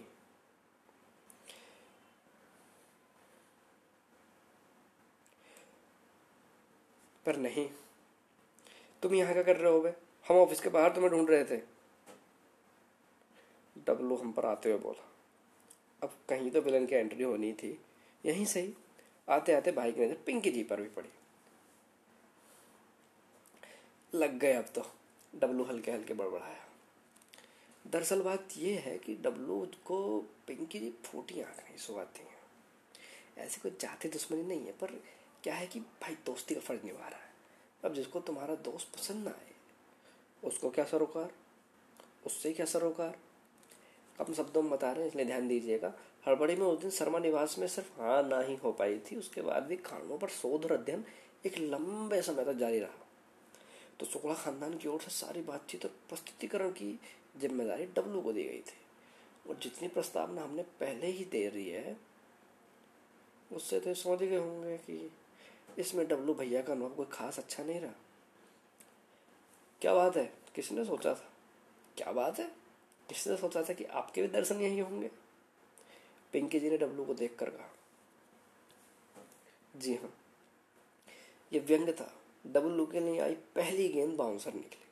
हमको तो अब मैच के रोमांचक होने की उम्मीद नज़र आ रही थी। अब हमारी ही किस्मत फूटी है। डब्लू जवाब देने के लहजे में बोला तो क्या कर सकते हैं? ये था अगली बॉल पर बल्लेबाज के सिर के ऊपर से खूबसूरत छक्का। ये था अगली ही गेंद पर अब हमारी किस्मत फूटी है तो क्या कर सकते हैं? डब्लू जवाब देने के लहजे में बोला, ये था अगली ही बॉल पर गेंदबाज के सिर के ऊपर से खूबसूरत छक्का। वो तो आपकी हालत देखकर ही समझ आ रहा है। इस बार काफ़ी सदी हुई गेंदबाजी दूर दूर तक बल्ले के पास नहीं, बल्लेबाज पूरी तरीके से बीट हुए। समझ? आपको वो भी आ रहा है? नहीं नहीं नहीं नहीं नहीं। हम ये नहीं मान सकते। हमने तो सुना था कि आपके दिम हमने तो सुना था समझने के लिए दिमाग लगता है। कलाइयों का खूबसूरत इस्तेमाल और ये रहा कवर के दिशा में बेहतरीन चार रन तभी तभी तो हम सोचे, आपको कुछ समझ का नहीं आता है। गेंदबाज का शानदार कम और बल्लेबाज क्लीन बोल्ड बैट और पैड के बीच से जाती हुई गेंदें ऑफ़ स्टम्प उखाड़ फेंका।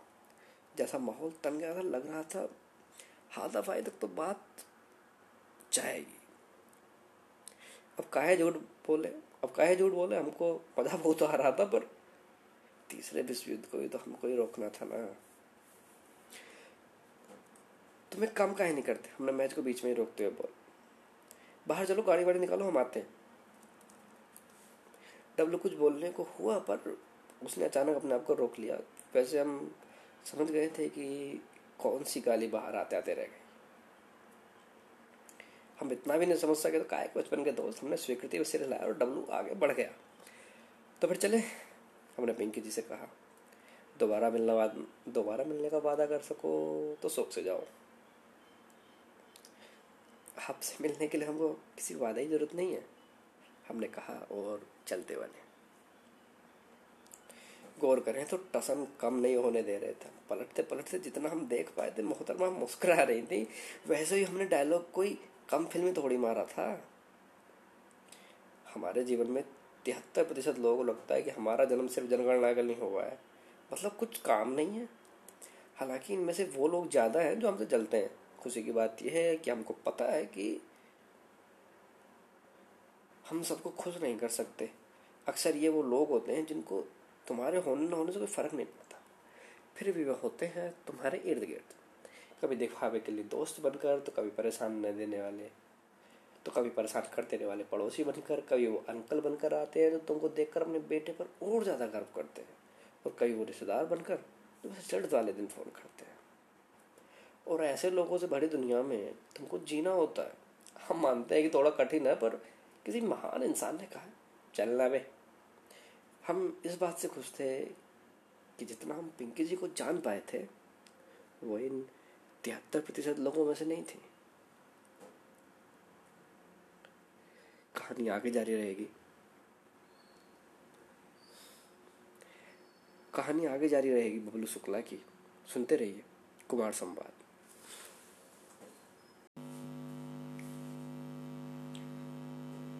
पिंकी शर्मा घटनाक्रम पिंकी शर्मा घटनाक्रम के बाद अब अम्मा के मन में हमारे ब्याह करने की कोई उम्मीद नहीं बची थी। हो सकता है कि बची भी हो, पर हम न समझ पाए। हमारी अम्मा की सोच जिस लेवल पर होती है, वहाँ से तो न्यूटन के सिद्धांत में नज़र नहीं आते।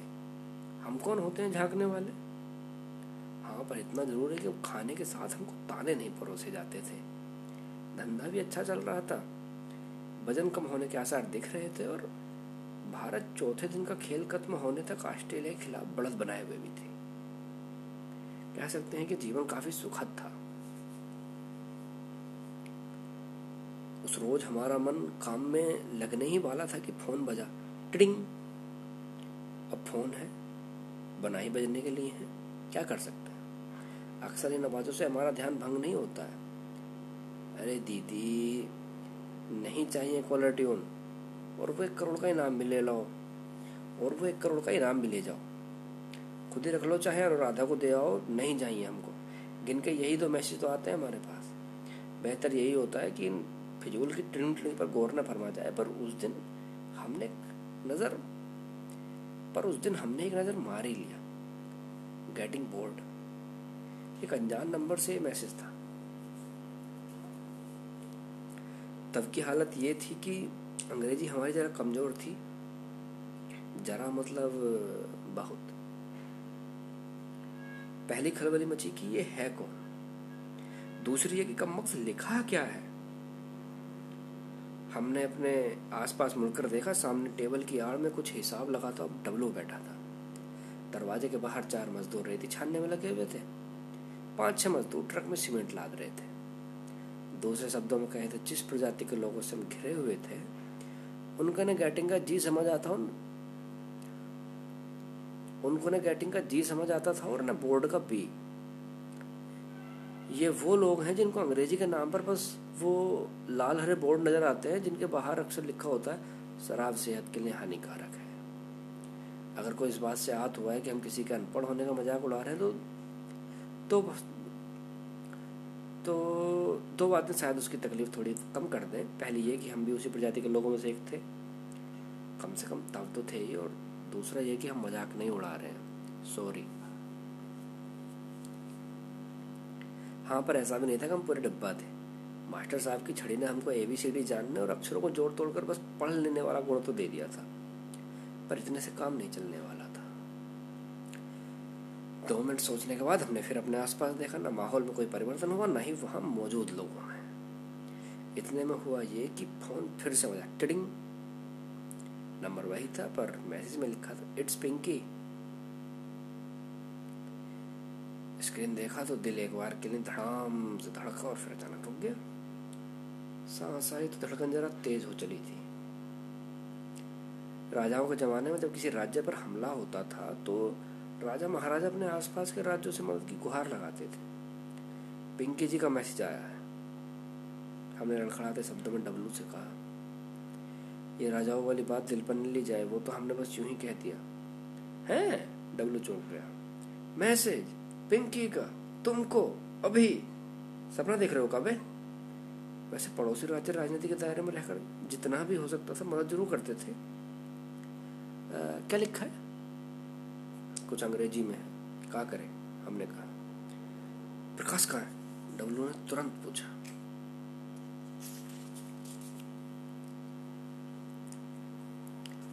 हर कहानी में हर किरदार का एक निश्चित कार्य होता है।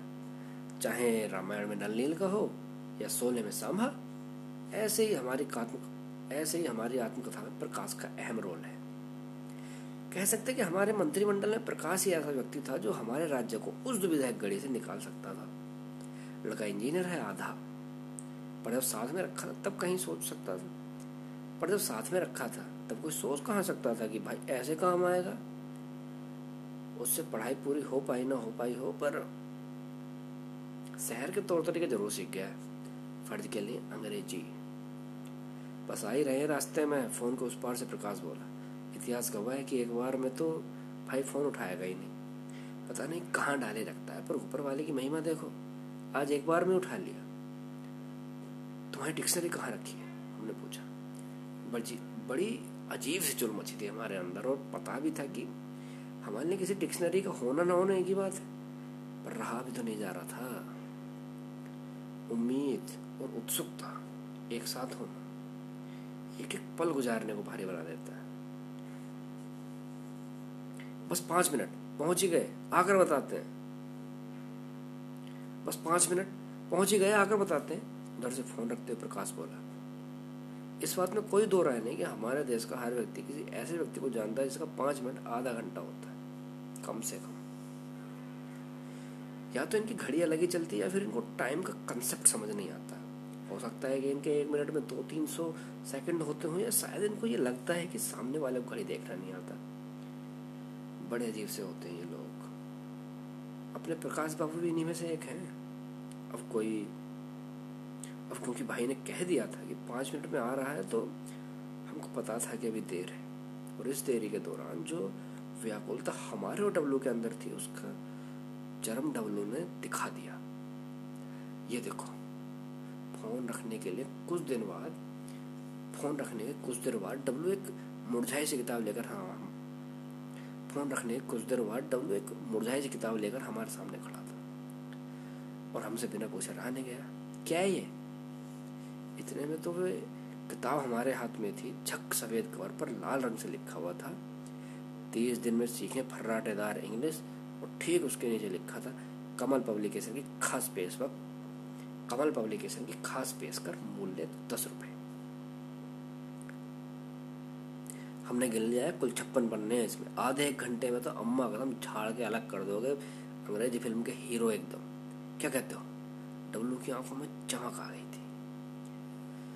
हम सबके जीवन में वो एक क्षण आता है जब हम अपने अस्तित्व पर सवाल करने लगते हैं। ऐसा सवाल जिसका कोई जवाब नाकाफी होता है। हमको कुछ नहीं हुआ था, पर अगर अगले दो मिनट में प्रकाश वहाँ ना पहुँचता तो कसम गंगा मैया कि डब्लू के जीवन में हम उसी समय वो पल्ला देते। वैसे जितना सबने मान लिया, हमारा डब्लू उतना ही भोला नहीं है। कभी मिलो उससे। दो एक बोतल उतरने के बाद भाई, अच्छे खासे चढ़े चढ़ाए लोगों को भी उतार दे। कहाँ से ये मत पूछना। वो तो होश में थोड़ा कमज़ोर पड़ जाता है। बाकी कभी नशे में सुनना बात। धरती चपटी है से लेकर जीवन के अर्थ तक जाती है। फिर तो क्या सरकार और क्या सरोकार, सब पर चर्चा है। यूँ ही किसी कोई बुद्धिजीवी की महल सब पर चर्चा। यूँ कि कोई कोई बुद्धिजीवी की महफिल लगी हो। क्या लिखा है मैसेज में? प्रकाश अंदर आता ही बोला। हड़बड़ाहट के साथ। पता होता तुमको काहे बुलाते डब्लू तो पाक से बोला। अगर कोई आम दिन होता और कोई आम मसाला होता तो प्रकाश जवाब ज़रूर देता, पर आज मामला ज़्यादा गंभीर था। प्रकाश डब्ल्यू जी की बात अनसुनी कर हमारे पास। आ गया हम इस बात पर कोई टिप्पणी नहीं करेंगे कि उसको हमने अपना फ़ोन दे दिया या उसने हमारे जेब से खुद ही निकाल लिया? लिखा है गेटिंग बोर्ड उसने पहली निगाह मार कर कह दिया। अबे, इतना तो डब्लो भी समझ गया था। मतलब क्या है इसका? हम बोले, आखिरी बार हम इतने मुताबले तब हुए थे। आखिरी बार हम उतने उतावले तब हुए थे जब शक्तिमान ने कीटाणु मैन को मारा था। नब्बे के दशक के लोग उस चीज़ को याद रख सकते हैं। खैर, हमारा दिल रखने के लिए प्रकाश ने दोबारा पढ़ना शुरू किया। इस बार उसने जी पर इतना ज़ोर दिया था, एक पल को तो लगा कि हमारा आखिरी सूरमा भी ढेर। पर ऐसे कैसे? आधा इंजीनियर है भाई। कह रही हैं कि उनका मन नहीं लग रहा है, प्रकाश बोला। अबे तो हमसे क्या कह रही है। एक व्याकुलता प्रश्न, एक व्याकुलता शांत हुई, दूसरा असमंजस सामने आया। ये उन सवालों में से एक था जिसका उद्देश्य कोई जवाब पाना नहीं था। ये तो बस मन में खुद को खुद ही जवाब देकर कुछ समझा लेने के लिए रचा गया स्वांग था। समझा भी वो लेना जो दिल समझना चाहता है। यहाँ किसी और को जानती नहीं होगी। या किसी और को जानती नहीं होगी ना। यहाँ किसी और को जानती नहीं होगी, डब्लू ने कहा। अब क्या फ़र्क पड़ता है? काहे कह रही है? बह रहा है तो धो लो। कहा आप भी लगे हैं फालतू की बकैती में। विशेषज्ञ प्रकाश ने बड़ी शालीनता से अपनी बात रखी। उधर प्रकाश के ज्ञान की गंगा समेट ही रहे थे, इधर भाई ने जवाब भी दे दिया। हम नहीं है ना तुम्हारे पास, बस इसीलिए। और टाइप करके भेज दिया। ये क्या लिख दिया? हमने पता नहीं, गुस्से से पूछा था, आश्चर्य से या फिर हमको खुद अच्छा लग रहा था। देखो भैया, देश की तिरासी प्रतिशत लड़कियों को लगता है कि वो सिमरन है। पर दिक्कत ये नहीं है। दिक्कत तो ये है कि वो, ये बात सिर्फ़ अड़तीस प्रतिशत लोगों को पता है। विशेषज्ञ महोदय फिर से समझाने लगे थे। इन अड़तीस प्रतिशत लड़कों में से आधे ज़रूरत पड़ने पर खुद को राज बना लेते हैं। और दुल्हनिया भी ले जाते हैं। बाकी आधे रह जाते हैं आपकी तरह। जिनका कोई कुछ करेगा तो उनकी अम्मा। नहीं तो जैसी हरा आपकी कहानी में जितना हम समझ पा रहे हैं, ये तो तय है कि गिटार लेकर सरसों के खेत में गाना गाने का वक्त आ गया और अगर अब भी कुछ नहीं कर पाए तो बैठे रहना चमत्कार की उम्मीद में। दिल को ऊपर नीचे कर देने वाला भाषण अभी अच्छे से खत्म नहीं हुआ था कि हमारा फ़ोन फिर से बजा, टिडिंग। पिंकी जी का एक और मैसेज था, कॉन्फिडेंस? इधर से प्रकाश ने फ़ौरन जवाब दिया, ओवर कॉन्फिडेंस। अगली टिडिंग पर खुशी से पागल होते हुए दो छोटे छोटे चेहरे आए। इमोजी कम वक्त हंस भी रहे थे और रो भी रहे थे। साथ में लिखा था, कुछ फ़ेमस है यहाँ तुम्हारे अलावा? कुछ क्या? बहुत कुछ है। उधर से आखिरी मैसेज आया, और हम यहाँ घर पर बैठे बोर हो रहे हैं। लड़कियाँ मैसेज मैसेज वाले खेल की शुरुआत हमेशा अंग्रेज़ी से क्यों करती हैं? चार सेकंड बाद हिंदी में ही आना होता है। कुछ सवाल हैं जो आज भी संसद में उठने चाहिए, पर नहीं। इनसे तो बस नोट बंद करा लो। अब बातचीत हिंदी में होने लगी थी। अब बातचीत हिंदी में होने लगी थी क्योंकि मैटर हमारे लेवल पर आ गया था। स्थिति की सारी जवाबदारी हमने संभाल ली थी। हाँ पर मौके की नजाकत को देखते हुए हमने प्रकाश डब्ल्यू को हिलने नहीं दिया। हमने तब ध्यान दिया था सारे मजदूर सब काम छोड़कर हमारा हौसला बढ़ाने में लगे थे। सबके सब झुंड बनाकर हमारे सामने आ बैठे थे। दर्शकों में ऐसा उत्साह तो बस रामलीला में देखने को मिलता है। हर एक ट्रेडिंग के बाद पूरे खेमे में खलबली मच जाती। इस बार हमारे, इस बार जाने क्या पैगाम आया होगा? फिर प्रकाश और डब्लू सबको माहौल में समझाते। हमारी हर बेहतरीन वापसी के बाद सब फिर मुस्कुराने लगते। ऐसा लग रहा था जैसे हम उनकी ओर से खेल रहे हैं और पूरे गाँव की इज़्ज़त दांव पर लगी। सच कहे तो ये उससे ज़्यादा हमारे लिए नया था। सच कहे तो ये उनसे ज़्यादा हमारे लिए नया था। प्रकाश के साथ होने से रह रहकर उठते अंग्रेज़ी के तूफ़ान का समाना। प्रकाश के साथ होने से रह रहकर उठते अंग्रेज़ी के तूफ़ान का सामना करने में किसी तरह की बाधा नहीं आई। और डब्लू, उसका कुछ काम नहीं था। वो तो बस मनोबल बनाने के लिए बैठा था। और भीड़ भी मान लो, भीड़ बढ़ाने के लिए।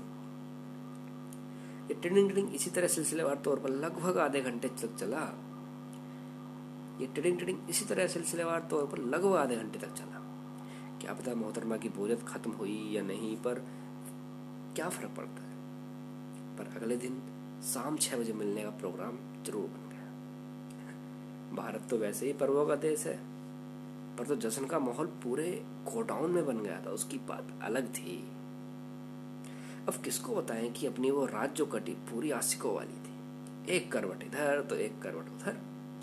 जीवन में अट्ठाईस साल कुछ न होने के बाद अगर ऐसा कुछ हो तो जो हमको हो रहा था, वो लाजमी उलझन तो कम वक्त ये थी कि सुबह सुबह बस अम्मा को बताना है कि अखबार में छपवा दिया जाए।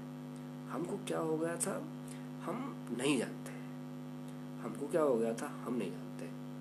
अरे, इतने ज्ञानी होते तो अस्पताल न खोल लेते।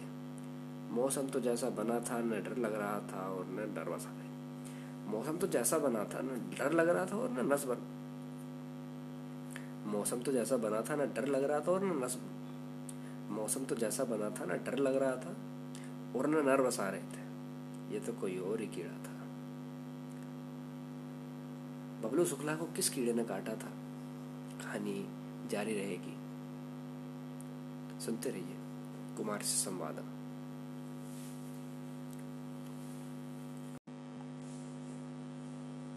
हर रोज ठीक सात बजकर छत्तीस मिनट पर एक हाथ में पूजा की घंटी और दूसरे हाथ में दिया लेकर अम्मा पूरे घर का चक्कर लगाते हुए हमारे कमरे में दाखिल होती हैं। जो कि इस घटनाक्रम का उद्देश्य हमको जगाना नहीं होता है, हमारी ओर से किसी आपत्ति कोई सवाल ही नहीं है। कोई आपत्ति होती भी तो जैसे अम्मा मान जाती इसलिए इस तरह से भी कोई आपत्ति करने का बनता नहीं था।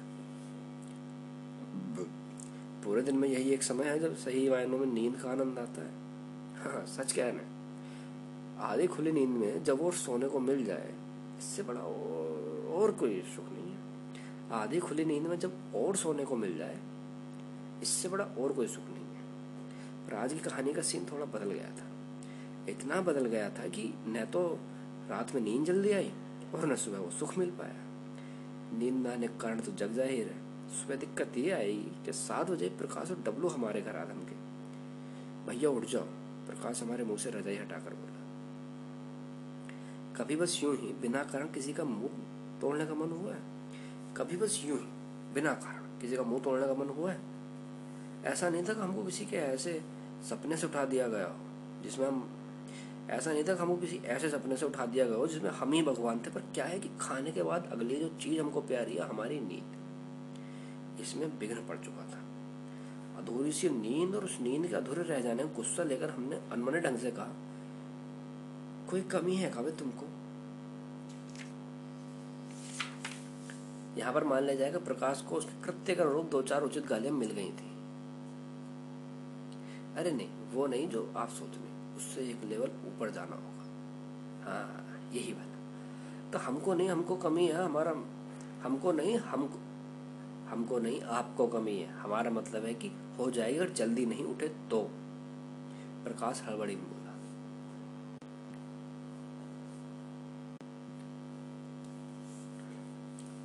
जो अभी तक हमको एक बेहुदा मज़ाक लग रहा था, प्रकाश की लगभग लगभग घबराई आवाज़ सुनकर किसी समस्या से प्रतीत होने लगा।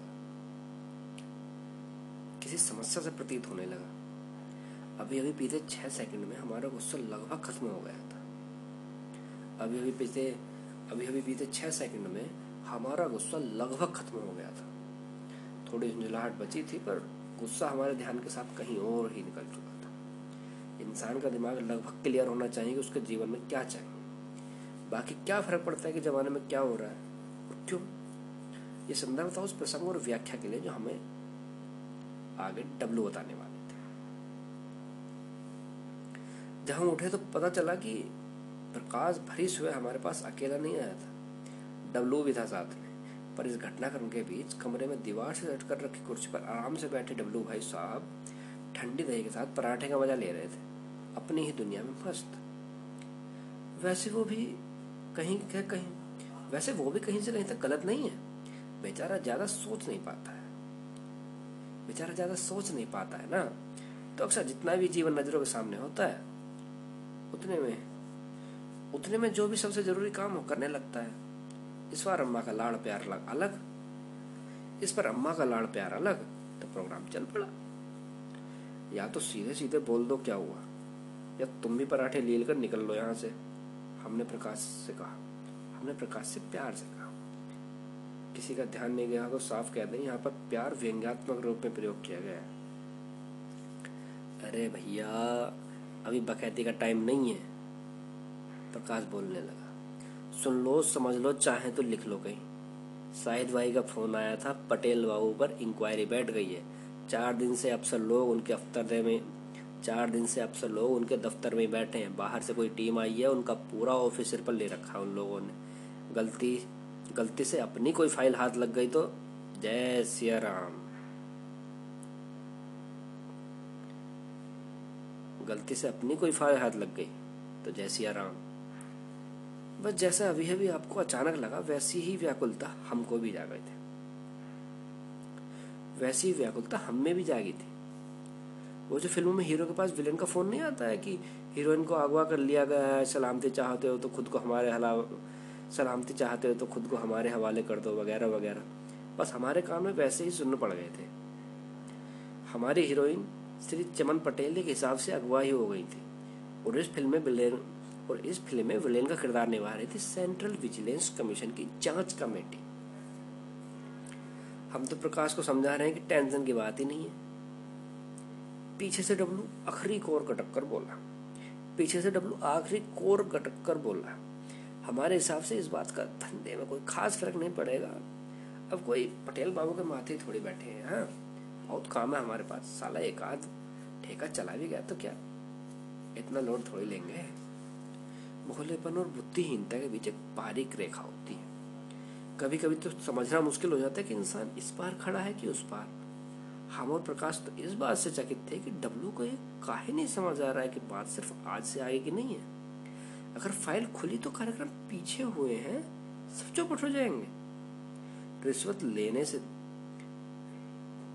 रिश्वत देने से लेकर धोखाधड़ी तक सारे इल्ज़ाम लग जाएँगे। अरे धंधे का तो होना है, सो होता रहेगा। इज़्ज़त की जो बारे में बजेगी उसका क्या? शाहिद भाई ने कुछ और क्या है क्या? हमने प्रकाश से पूछा। कह रहा था कि मिल लेते तो अच्छा रहेगा। ठीक है, आज ही चलते हैं, फिर शहर जाना ही है, दफ्तर होते हुए चल लेंगे। हमने जवाब दिया। नहीं नहीं नहीं, दफ्तर नहीं, प्रकाश उज्जित प्रकाश उत्तेजित हो उठा। नहीं नहीं, दफ्तर नहीं, प्रकाश उत्तेजित हो उठा। दफ्तर में ही तो अफसर लोग हाथ लगाकर बैठे हैं। शायद कह रहे थे, कहीं और मिल लेंगे।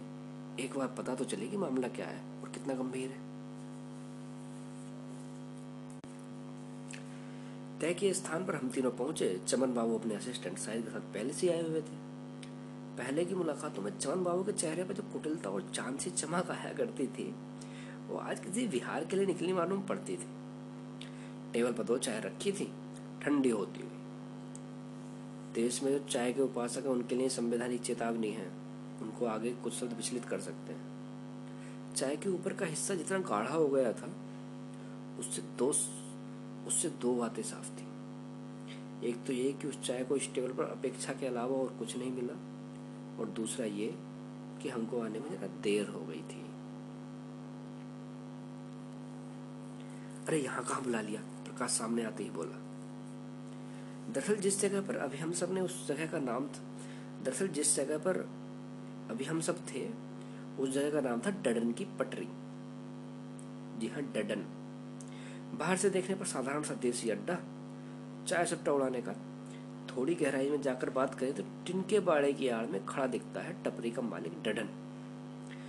उसके सामने होती है उबलती हुई चाय और सिर के दो फीट ऊपर टंगा हुआ दिखता है एक एक पीला बोर्ड जिसमें लिखा हुआ है चाय, फुल दस, कट फाइव। चाय फुल दस रुपए, कटिंग पाँच रुपए। इस पूरे संस्थान में ज़िक्र कर दी गई संपत्ति के अलावा एक टेबल नज़र आती है जो खुद इतनी जर्जर हो चुकी है कि अब धरती में बिली जो खुद इतने जो खुद इतनी जर्जर हो चुकी है कि अब धरती में विलीन हो जाना चाहती है। उसी से चढ़कर गिनती चार कुर्सियाँ भी रखी होती हैं, जिनमें से तीसरी का चौथा पैर बाकी तीनों से दो इंच छोटा होगा। कोई भी साधारण समझ और इस जगह की खास परख रखने वाला इंसान इस पर बैठता नहीं है।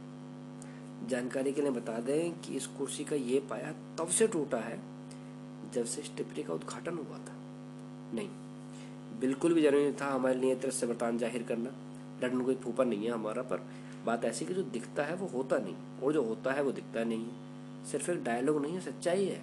टपरी के बाहर का सीन बिल्कुल चुनावी वादों की तरह एक छला हुआ है। उस झूठ की तरह जो किसी सच को छुपाए रखने के लिए सच मान लिया गया यहाँ पर असल कार्यक्रम तो बगल की सीढ़ी से होकर नीचे एक फ्लोर जाने पर होता है। जिस फ्लोर पर ज़िक्र जिस फ्लोर का ज़िक्र अभी अभी छिड़ा है, हर किसी को उसकी जानकारी नहीं है। वो तो लोगों को नीड टू नो बेसिस पर दी जाती है। वो तो लोगों को नीड टू नो बेसिस पर ही दी जाती है। इतनी अंग्रेज़ी, अम्मा कसम। हम तो लिखते लिखते शर्मा रहे हैं, पर जो यहाँ वहाँ से हल्का हल्का सीखा है कहीं तो निकलेगा।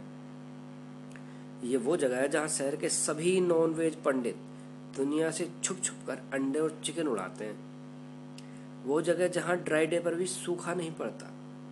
यही वो जगह है जहाँ सरकारी अफसर अपने खास मित्रों से मिलते हैं, लक्ष्मी जी की सेवा, अर्चना, उपासना इत्यादि करते हैं। सरकारी दफ्तर तो बस एक ढोंग है।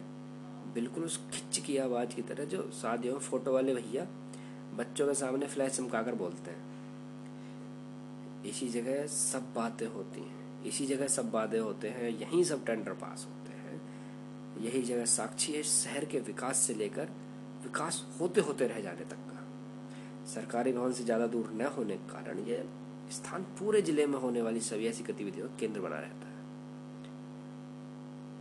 जहाँ जहाँ सबको कर्म किए, वहीं बुला लिए। डब्लू अपनी असहजता ज़ाहिर करते हुए बोला, मरवाओगे सबको? अरे तो और कहा जाए? चमन पटेल अपने चमकते सिर पर लुढ़कते पसीने की बूंद पहुंचकर कुछ घबराई आवाज़ में बोले, अब तो लगता है घर पर भी जासूसी लगा दी इन लोगों ने। यहाँ पर कम से कम अपने ही लोग हैं। क्या स्थिति है? जगह संभालते हुए डब्लू बोला, जगह संभालते हुए डब्लू बोला। फ़िलहाल तो नाजुक है। शाहिद भाई टेबल के उस पार से बोले चवन बाबू ने भी सिर हिलाकर साहिद के इस अंदाज को सराहा। साल दर साल साल दर साल कभी योजनाओं के नाम तो कभी विकास कार्य के नाम, चवल पटेल एवं साथी अफसर, पूरे ज़िले का भार उठाते चले आ रहे थे। ये बात, ये अलग बात है कि ये पूरा, ये बात अलग है कि पूरा का पूरा भार हज़ार हज़ार कड़क नोटों पर ही है। ये बात, ये अलग बात है कि ये पूरा का पूरा भार हज़ार हज़ार कड़क नोटों का ही है। क्या सड़क और क्या पुल? साहब के टेबल से पास हुए सभी बिलों में घपला है। अब दिक्कत ये नहीं है कि जाँच में कहीं कोई धांधली न सामने आ जाए। दिक्कत तो ये है कि कितनी और कौन कौन सी?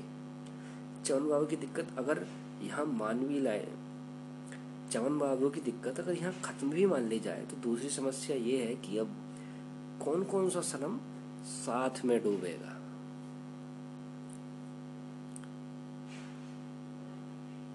ये कोई प्रोजेक्ट अफसरों के हाथ तो नहीं है।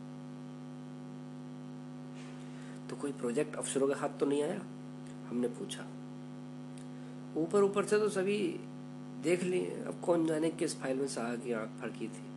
शाहिद भाई बोले, मुझे लगता है कि सड़क वाले सारे प्रोजेक्ट ऑडिट में आ जाएँगे। चौन बाबू चिंतित मुद्रा में बोले, क्या लगता है? कुछ लेते के मामला नहीं निपटेगा? डब्लू ने सवाल किया। सक्सेना साहब है कमेटी के हेड रिकॉर्ड तो क्लियर है उनका. मुझे नहीं लगता कि ऐसी बात बनेगी. और वैसे भी अगर ऐसा कुछ होना होता तो उनकी तरफ़ से पहले दिन से इशारे होने लगते.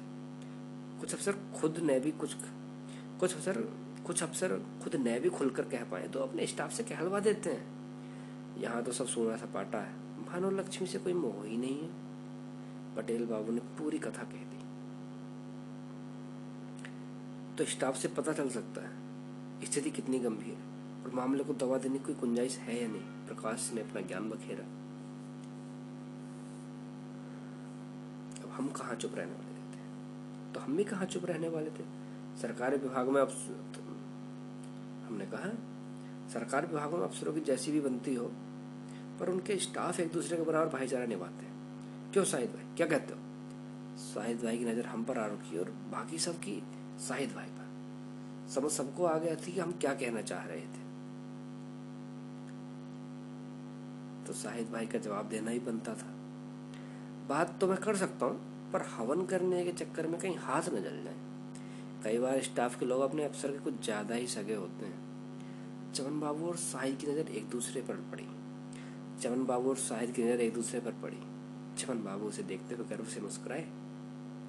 क्या पता कभी शोले में ठाकुर रामलाल को देखकर ऐसे मुस्कुराया होगा या नहीं? साहिद भाई आगे बोले, कमेटी का स्टाफ क्या पता कैसा है? कहीं ऊपर चुगली कर दी तो? पता चला इधर मैं बात छेड़ दूँ और उधर सक्सेना साहब चिड़कर चमन बाबू की, नहीं नहीं नहीं नहीं नहीं, कोई बात मत करना तुम, डब्लू बीच में ही बोल पड़ा। अब कोई लेन देन नहीं होगा, चार दिन हो गए, अगर कुछ होना होता तो हो जाता, हमको तो चमन बाबू का सही हमको तो चमन बाबू का शनि, हमको तो चमन बाबू का शनि भारी नज़र आ रहा है। अब तो ये सोचो कि अगर सच में निबट गए तो क्या करेंगे? पुरानी हिंदी फ़िल्मों के चाहने वालों को दिल की गहराइयों तक पता है, जहर को जहर ही काटता है। और क्या? हर तीसरी फ़िल्म में तो है ये डायलॉग और क्या? हर तीसरी फ़िल्म में तो है ये डायलॉग लिखने वाले लिखकर चले गए। हीरो के चाचा ने डायलॉग मार भी दिया।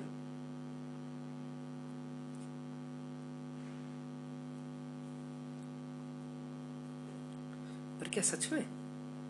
शायद नहीं। ये तो लेन देन के हत्ते जड़े पटेल बाबू ले देकर निकल जाने चाहिए थे। पर कहा? अब फ़िल्म की कहानी होती तो कहीं ना कहीं निकाल लाते। लेकिन नहीं, अब नसीब में अगर लगना है लिखा है तो लगने दो। अभी जिस संभावित दुर्गति से पटेल बाबू जूझ रहे थे, सच कहें तो वे उनका खुद का ही चुनाव हुआ था। अब चादर के बाहर पैर फैलाओगे तो ठंड तो लगेगी ही। और ऐसा नहीं है कि इन सब में हमारी कोई भागीदारी नहीं है। है? पूरी भागीदारी है। पर क्या करें? हम न करते तो कोई और करता।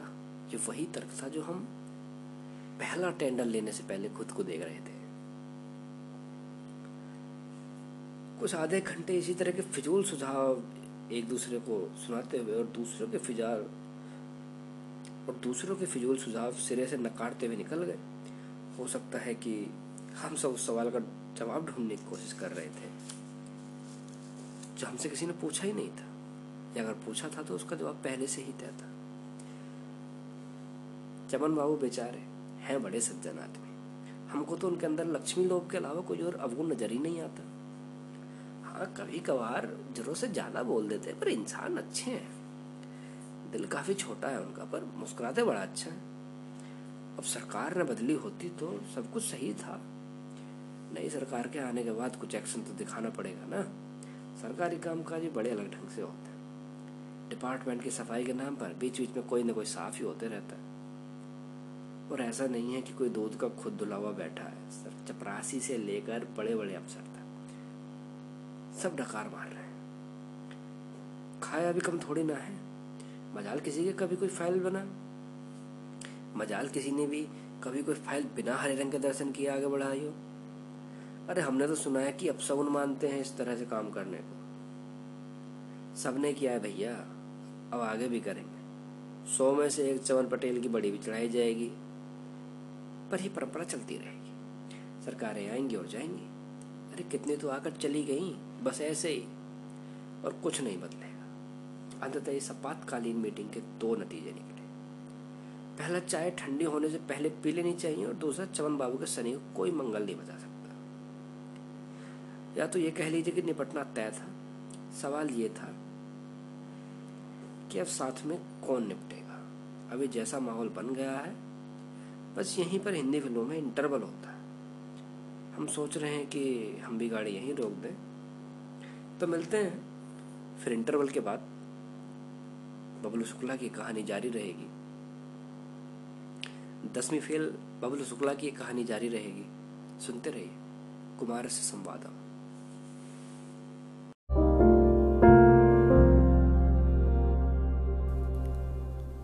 बिल्डर बबलू शुक्ला कहते हैं लोग हमको। पूरे गाँव में रोब ऐसा है कि तबाही समझ लो। नहीं, चाचा विधायक नहीं है हमारे, पर विधायक के साथ उठना बैठना ज़रूर है। शहर में विधायक जी के कितने ही मकान हैं, वो सब किसने बनवाए? अरे हमने। बस अगला स्कैम और होने दो। एक मकान का ऑर्डर और आ जाएगा। बस ऐसे ही ऑर्डर आता है और हम तान देते हैं चार मंजिल। ऐसा है कि काम हमारा है धांसू। तो नाम बस चल पड़ा। चटक सफ़ेद कुर्ता, काला चश्मा और कड़गड़ाती हुई बुलेट। भरी दोपहर जो हम निकल पड़े तो सूरज भी शर्मा जाए। अरे सूरज अपना, बप्पन चाचा का लड़का। और ऐसी हर कोई हमारे नाम को लोहा नहीं मानता है। यहाँ हर बच्चे की तोतली ज़ुबान पर बस यही रहता है। भले होकर हम बबलू भैया जैसे बनेंगे। हमारे काम में एक एक मिनट एक मिनट फिर से रुक हमारे काम में। सफल होने का बस एक ही मंत्र है, जुगाड़। और ये जुगाड़ ये जो हम तब से करते आ रहे हैं, जब पहला काम मिला था। तब तो दो ही महीने हुए थे, अग्निकांड के बाद अपने घर की मरम्मत किए हुए। मास्टर साहब ने स्कूल से तलाक वैसे ही दिलवा दिया था।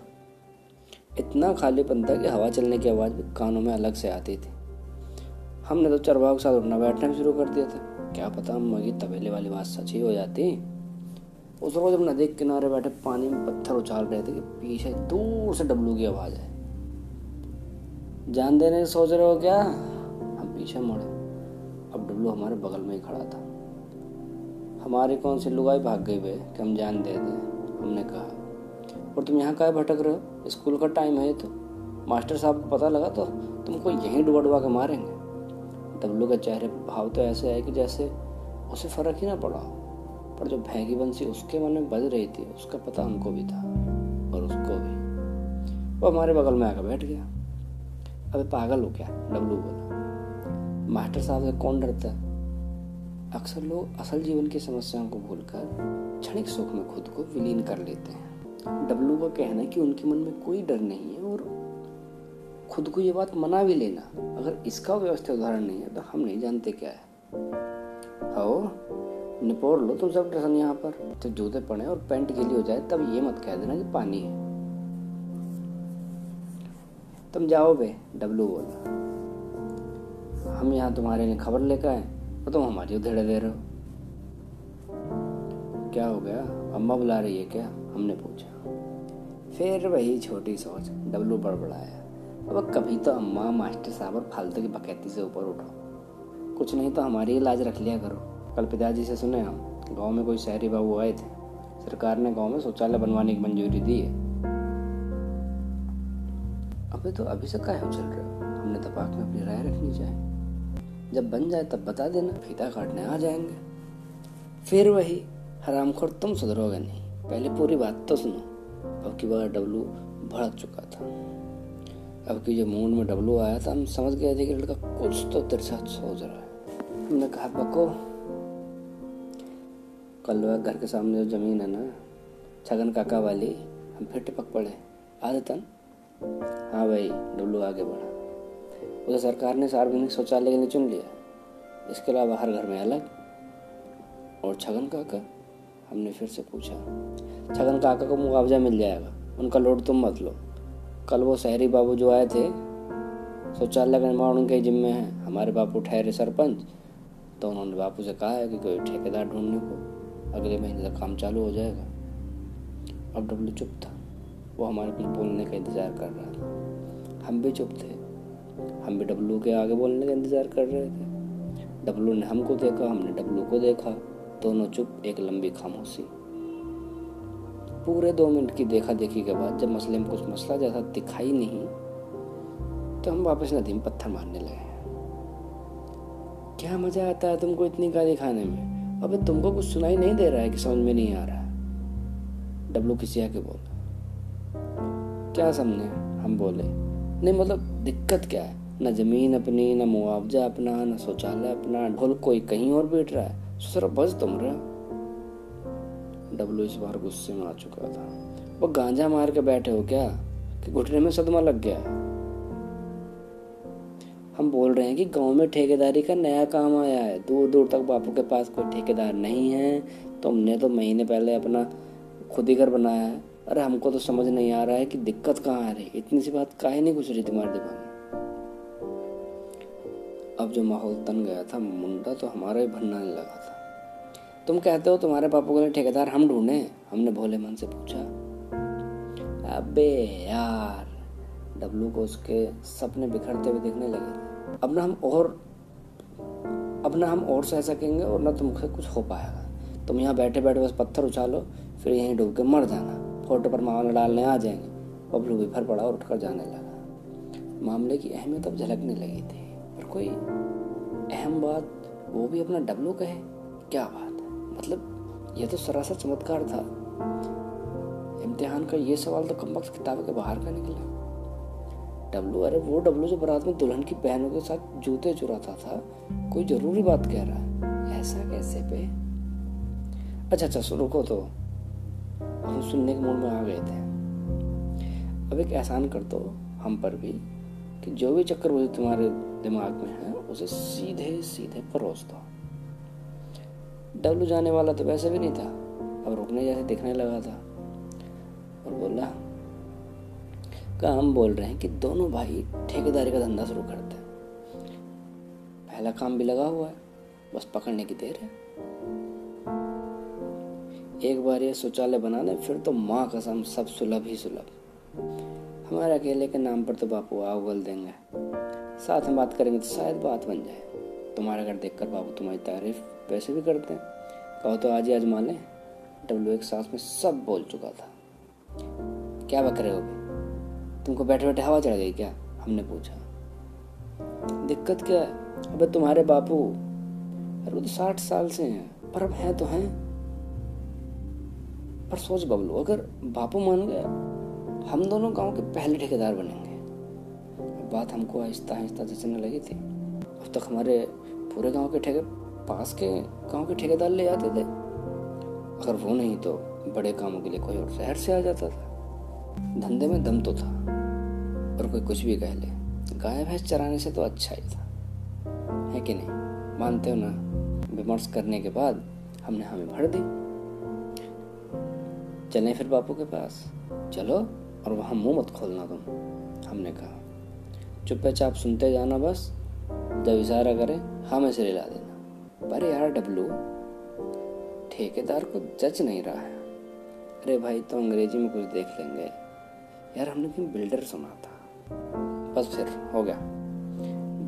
अब से अपना नाम रहेगा बिल्डर बबलू शुक्ला और बिल्डर डब्लू पांडे।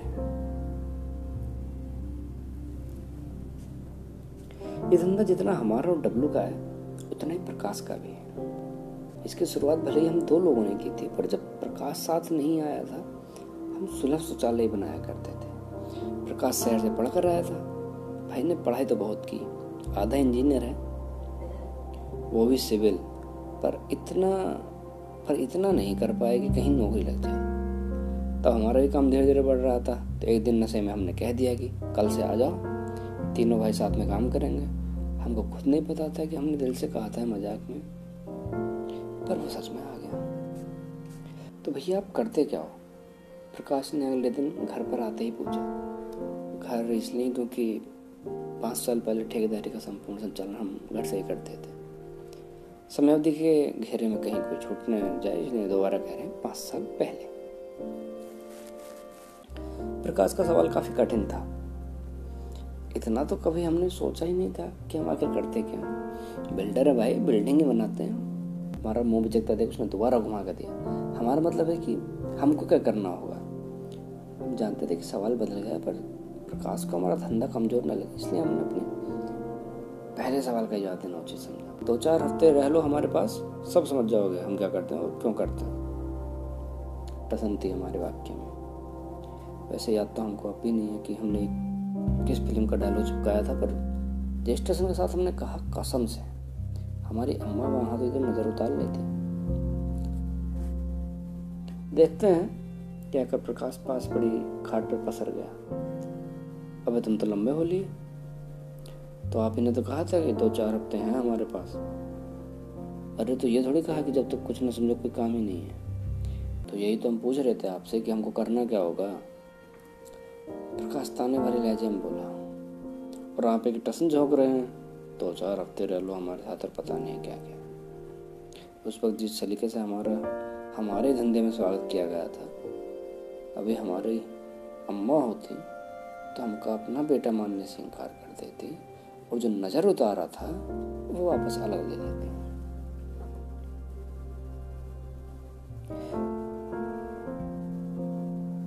अरे बबलू भैया, प्रकाश एक दिन हमारा और डब्लू का अच्छा मिजाज पर रखकर बोला, हम बोल रहे थे कि अब कुछ बड़ा करते हैं।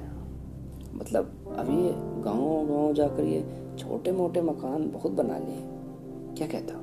तुम साफ़ साफ़ बोलोगे, ज़्यादा पंचायत न डब्लू बोला। अब देखो, चार साल हो गए आपको ये धंधा करते हुए। हो गए नहीं? और सच में कुछ करने के नाम पर क्या किया? बेटे जो तुम बोल रहे हो डब्लू ने प्रकाश को घूर कर कहा। अगर वही बोलना चाहते तो बहुत पिटोगे। मार मार के यहीं बिछा देंगे। अरे भैया, ऐसे करमाओगे तो कैसे चलेगा? पहले पूरी बात तो सुनो प्रकाश ने बात संभालने की कोशिश की। हम सोच रहे थे कि सरकारी टेंडर भर देते हैं। काम मिल गया तो कसम से करता उड़ा देना। अभी अभी जो शब्द प्रकाश ने कहा था टैसे रे तक। पूरा का पूरा नया था। टेंडर क्या होता, हमने पूछ ही लिया। जब भी कोई सरकारी काम आता है तो विभाग वाले अखबार में टेंडर निकालते हैं। जिसका भी वो काम अपने जिम्मे लेने का मन हो, बस फॉर्म में भर के दे दे, कितने में कर देगा। जो सबसे सस्ते में निपटा देने का दावा करता है उसको काम मिल जाता है। भोलापन जाएगा नहीं तुम्हारा। डब्लू तरस भरे लहजे में बोला, अभी तो हम अकेले ही थोड़ी फॉर्म भरने वाले होंगे। अखबार में आएगा तो सबको दिखेगा, सब भरेंगे। क्या भरोसा काम किसको मिलेगा कि नहीं? अरे फॉर्म भरेंगे तब तो कुछ होगा। यहाँ बैठे बैठे तो और कुछ नहीं होगा। जितना अपने हाथ में उतना तो करें। और अभी शहर से बिहारी गाँव तक पक्की सड़क बनाने का टेंडर निकला। है बड़ा काम है। यहाँ से ज़्यादा दूर भी नहीं है, हमने तो शहर से फॉर्म भी मंगवा लिया है। कहो तो भर दें। सुनो वे डब्लू बोला। अगर काम बड़ा होगा तो बड़े बड़े लोग भी बैठे होंगे ताक में। सरकारी काम है, सिर्फ़ सस्ता टेंडर भर देने से नहीं मिलेगा। सिफारिश भी लगेगी और वो भी अच्छी खासी। बेटा, दफ्तरों के चक्कर काटते काटते रह जाओगे। हम पता किए हैं दफ्तर। पीडब्ल्यूडी में कोई पटेल बाबू हैं। सब उन्हीं के हाथ में बस उनको सेट कर लो। वो पर्दा बाकी सबको सेट कर देंगे। भाई ऑलरेडी हम दोनों को मना देने की पूरी तैयारी करके बैठा था। हमारे कॉलेज का एक दोस्त वही काम करता है समय देख के मिलवा देगा बस फिर सब अपने हाथ में होगा। हो पाए तो पटा लो, वरना जाने दो। प्रकाश अपना आखिरी दाव भी लगभग खेल चुका था। बात में दम तो है, हम बोले, तुम क्या बोलते हो डबलो भर दो फिर डबलो भी बोला। जब पटेल बाबू से मिलने जाना हो तो बता देना। हमसे बात होगी तो मान जाएँगे। हमसे बात होगी तो मान जाएँगे। और अगर नहीं माने तो प्रकाश अब थोड़ा उछलने सा लगा था। तो मना लेंगे, डबलो मुस्कुरा कर बोला। और हम, और इधर हम तो हैरान थे। कैसे हमारे डब्लू भैया ने टेंडर क्या होता है इसे लेकर? तो मना लेंगे, यहाँ तक का सवाल बस पाँच मिनट में तय कर लिया था। बिल्कुल शताब्दी की तरह। हम मानते हैं, डब्लू उन लोगों में से है जो आम तोड़ने के लिए उछलता नहीं, डाल झुका देता है। पर इतना कॉन्फिडेंस एक हद के ऊपर का आत्मविश्वास अक्सर नाकामी में तब्दील हो जाता है। इस बात का यूँ तो कहानी से कोई लेना देना नहीं है, बस जहन में आया तो सोचे कह देना चाहिए। सबकी हाँ हो गई, लागत निकाल दी गई और टेंडर भर दिया गया। अब कुछ बाकी था तो इंतज़ार। नतीजे का नहीं, पटेल बाबू से मुलाकात का शुरुआत में तो हमको लगा कि कुछ बड़ा करने के लिए प्रकाश अकेला ही उत्साहित था पर यहाँ तो डब्लू अलग नहीं मान रहा था। भाई, हफ़्ते भर के अंदर पटेल बाबा की पूरी जीवनी निकाल लाया था। मतलब इतिहास से लेकर भूगोल था कुछ फिजिक्स केमिस्ट्री होता तो वो भी। सोमवार को शहर चलना, प्रकाश ने आखिरकार एक दिन कह दिया।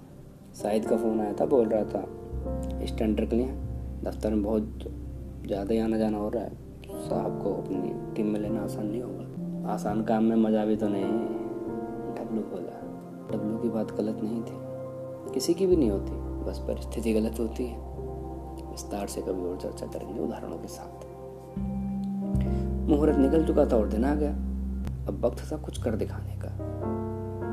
तो बस फिर, जो होना था वो हुआ। तीनों भाई नहा धोकर तैयार हो गए।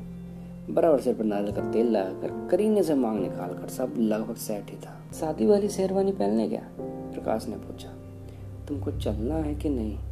डब्लू थोड़ा ऐंठ कर बोला अरे आज तो हमारे बिना वैसे भी कुछ नहीं होगा। हमको तो जाना ही होगा। प्रकाश मुँह बनाकर बोला। अब पटेल बाबू से मिलने का जुगाड़ भी तो उसने लगवाया था। तो इतना गुरूर जायज़ था। इन सब दौड़ भाग बातचीत और समय पहुँचने की जद्दोजहद के बीच एक खुशी की बात यह रही कि प्रकाश को अपनी शेरवानी नहीं मिली। ये तो हम तीनों ही समयशीलता के नाम पर कलंक है, पर उस रोज पीडब्ल्यूडी के दफ्तर पर पहुँचने में जरा सी भी देर नहीं हुई। हम बिल्कुल समय पर आ गए।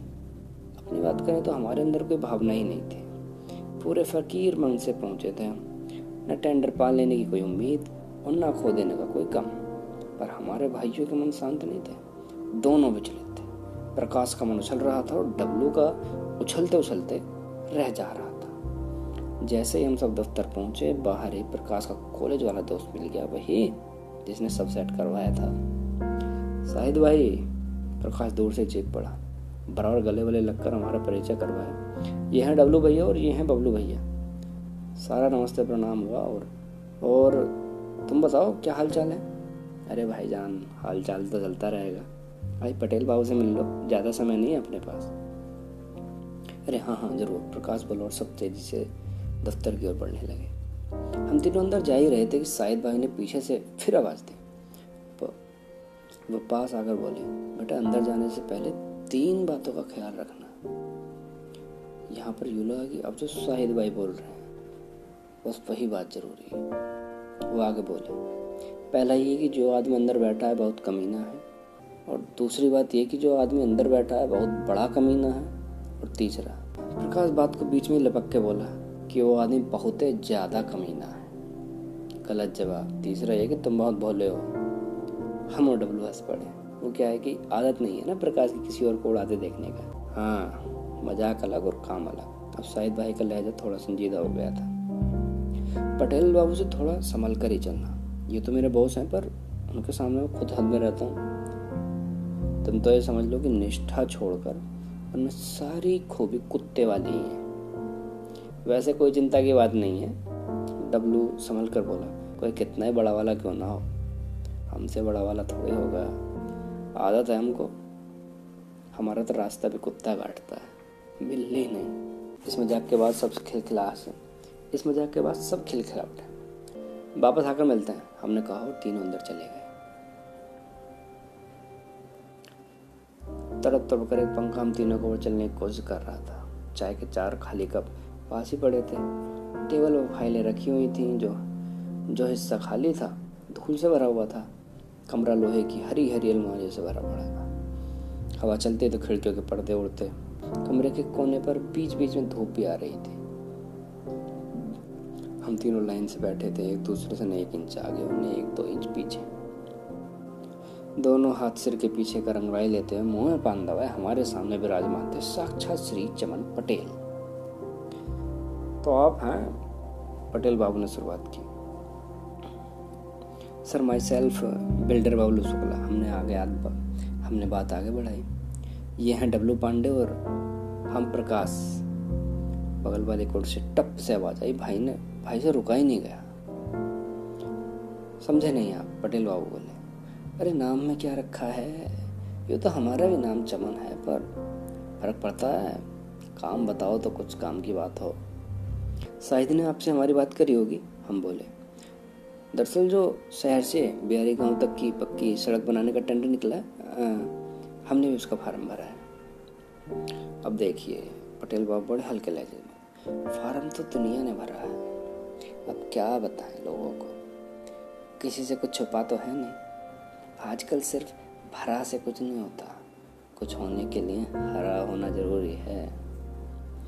अब इसके बाद पटेल बाबू जो मुस्कुराए, माशाल्लाह, पूनम के चाँद की याद आ गई। वहाँ से किस्से पर बाल तो वैसे भी नहीं थे, नाम चमन अलग से अरे सर, कैसी बात करती हम वापस बोले, ये भी कोई बोलने की बात है? अरे, एक बार हमको टेंडर तो मिलने दीजिए, बाकी रंग आप भूल देंगे मतलब उठने से बैठने तक, खाने से पीने तक, जागने से सोने तक आपको सब हरा ही हरा दिखेगा। भरोसा रखिए हम पर। अजी, अब ज़माना ऐसा हो गया किसी पर भरोसा ही तो नहीं होता। चमन बाबू भी पूरे फॉर्म में लग रहे थे तो हमने जवाब दिया। लोग कहते कि उम्मीद पर दुनिया टिकी है। थोड़ा भरोसा हम पर भी कीजिए और पूरी उम्मीद के साथ टेंडर हमको टिका दीजिए। यकीन मानिए, जितना हम टिका सकते हैं और कोई और नहीं टिका पाएगा। यूँ तो हम अम्मा से सीखी सारी होशियारी बाकायदे दिए जा रहे थे।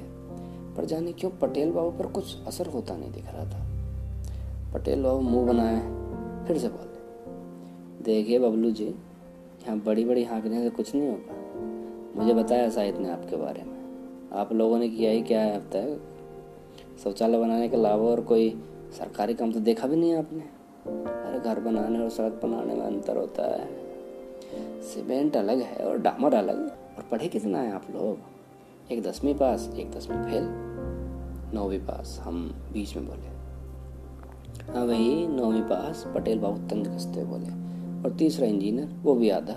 पूरे इंजीनियर को तो कोई पूछ नहीं रहा और बात करते हैं। अब कुछ लोग ऐसे होते हैं कि अगर वो गाली दे दो तो गाली की बेइज्जती हो जाती है। हमने अभी भी अपने मन में गालियों की घनघोर बेइज्जती की थी। मना कर दिया कि भैया, प्रकाश हमारी ओर देखकर धीरे से बोला। प्रकाश को अनसुना करते हुए हम आगे बोले, अब यूँ तो हमारे जितना पढ़ा लिखा आदमी मकान बनाने के भी लायक नहीं। पर हमने बनाया ना, और बनाया का बहुत अच्छा बनाया। अरे पचास पचास कोस दूर तक नाम चलता है हमारा। और हर कोई बस यही बोलकर नया काम नहीं देगा कि तुमसे ना हो पाएगा। तो फिर हम करके दिखाएँगे कैसे? जितना कह सकते थे हमने सब कहा, जितना सुन सकते थे हमने सुना। तुम तो कह लो कि हमने अपना कलेजा निकाल कर रख दिया था बाहर। पर भैंस की नबीन क्या? बबलू जी, पटेल बाबू बोले, ऐसा है कि फालतू की बकैती में आपका भी समय जा रहा है और मेरा भी। दरअसल बात यह है कि जो आप मुझे दे सकते हैं, उससे कहीं ज़्यादा देने का दावा कोई और करके जा चुका है। सच कहें तो मुझे फ़र्क नहीं पड़ता कि आप कुछ बना पाएँगे या नहीं। अरे मुझे क्या करना है? सड़क बने, नहीं बने प्रकाश की ओर देखकर पटेल बाबू ने सिर लाया क्यों भाई? बिल्कुल बिल्कुल, प्रकाश बोला हड़बड़ाहट के साथ। अब मुझे नहीं लगता, पटेल बाबू आगे बोले, कि आप लोगों के पास कुछ भी ऐसा है कि कहानी बदल जाए। स्क्रिप्ट तो मैं लिख चुका हूँ। आप सबका हो गया हो तो हम भी कुछ बोलें डब्लू पहली बार कुछ बोला। अच्छा आप भी बोलते हैं क्या? पटेल बाबू ने व्यंग कसने की कोशिश की। वैसे नाम क्या बताया था आपने? पर इधर डब्लू पांडे पूरी फॉर्म में थे। अरे, नाम में क्या रखा है? यूँ तो हमारा नाम डब्लू है, डब्लू पांडे। पर क्या फ़र्क पड़ता है? हम काम बताएँ तो कुछ काम की बात हो। डब्लू के ऐसे अचानक सुनकर पटेल बहुत सक्के में आ गए। डब्लू आगे बोला, ऐसा है कि फालतू बकैती में आपका भी समय जा रहा है और हमारा भी। दरअसल बात यह है कि जो कोई भी आपको बहुत कुछ देने का वादा करके जा चुका है, वो वो नहीं दे सकता जो हम दे सकते हैं। सुना है रजत पटेल, सनम, श्री चमन पटेल आजकल बम्बई में फिल्मकारों के चक्कर काट रहे हैं। अब वो भी क्या करे बेचारा? बचपन का सपना जो है, किसी फ़िल्म में हीरो बन जाए। हीरो तो दूर को छोटा मोटा रोल भी नहीं मिल रहा है। सच कहें तो हमको फ़र्क नहीं पड़ता कि वो कुछ बन पाएगा या नहीं। अरे, हमको क्या करना है? वो हीरो बने, नहीं बने। प्रकाश की ओर देखकर डब्लू ने फिर से हिलाया। क्यों भाई? बिल्कुल बिल्कुल। प्रकाश फिर से बहुत बड़ा था। अब हमको नहीं लगता, डब्लू आगे बोला, कि किशन सिंह की अगली फ़िल्म में आपके बेटे के लिए अगर रोल की बात करना सही होगा। क्या मतलब? कहानी बदल कर क्या मतलब कहानी बदलकर? स्क्रिप्ट तो वैसे भी लिखी जा ही चुकी है। हम डब्लू का खेल समझ गए थे। फिर हमने बराबर साथ दिया। अब हमको नहीं लगता कि यहाँ रुकने कोई मतलब है। फैसला तो हो ही गया है। तो पटेल बाबू, बहुत अच्छा लगा आपसे मिलकर। अब इजाज़त दीजिए। इतना कहकर हम और डब्लू उठकर जाने लगे। हम दोनों को देख प्रकाश भी साथ हो लिया। एक मिनट एक मिनट। हम पलटे ही पीछे से पटेल बाबू की आवाज़ आई। जनाब कुछ और कहते थे तो चुपती थी। पर इस बार जो उन्होंने कहा, सोर कुमार के लता मंगेशकर सबकी मिठास फेल। ये वही आवाज़ थी जिसने हमारी सादी रोटी जैसी ज़िंदगी को बटर नान बना दिया। और बस इसी आवाज़ के साथ सोमवार का वो दिन शनिवार में बदल गया। फिर एक मिनट, कब एक घंटा हो गया, पता ही नहीं चला। किशन भैया का अट्ठाईस साल पहले गाँव से भागना ऐसे काम आया, कौन कह सकता था? सही से आँखें मीन कर देखा तो आज आधी दुनिया सफल है। सब अपने अपने मायने में। और जो बाकी आधे बच्चे हैं, वो हैं जिनको कभी मौका ही नहीं मिला। यहाँ हर कोई टैलेंटेड है भैया। दिक्कत बस ये है कि कौन बताए, झटकना कब है और लपकना कब बहरहाल, अगर इन ज्ञान की बातों में सार निकालने की कोशिश की जाए तो बस इतना ही है कि हमने अपना पहला मौका लपक लिया था। शहर से बिहारी तक की सड़क हमारा पहला बड़ा सरकारी काम हमको मिल गया था। फिर जो हम लोगों ने काम किया, एकदम चौचा गाँव के बेरोजगारों को काम मिल गया और बिहारी गाँव को एक पक्की सड़क भी। बेटे के भविष्य में धुंधली रोशनी देखकर पटेल बाबू भी खासे खुश रहने लगे थे। और हमारे गाँव को मिल गए उनके पहले असली वाले बिल्डर। तो इस तरह से सफल हुआ सबका साथ और सबका विकास। कहीं लिखा तो नहीं है, पर सड़क निर्माण के बाद इन पाँच सालों में इतना व्यवहार तो बना लिया है कि पटेल बाबू के दफ्तर से निकलने वाले सारे काम जब तक हमने मना कर दे, हम ही करते हैं। किसी रेलगाड़ी की तरह हमारी ज़िंदगी स्टेशन से निकल चुकी थी। अरे निकलती कैसे नहीं? हरी झंडी हम लोगों ने मिलकर से दिखाई थी। अब तो कसम से रफ्तार भी जोरदार पकड़ रखी थी। सब कुछ काफ़ी सुखद था। पर तब तक, जब तक हमारी अम्मा ने एक दिन बेरहमी से चेन न खींच दी जैसे कि घने जंगल के बीच हमारी ज़िंदगी की रेल चार झटके देकर रुक गई हो। उस चेन का नाम था ब्याह। कहानी आगे जारी रहेगी। सुनते रहिए कुमार संवाद।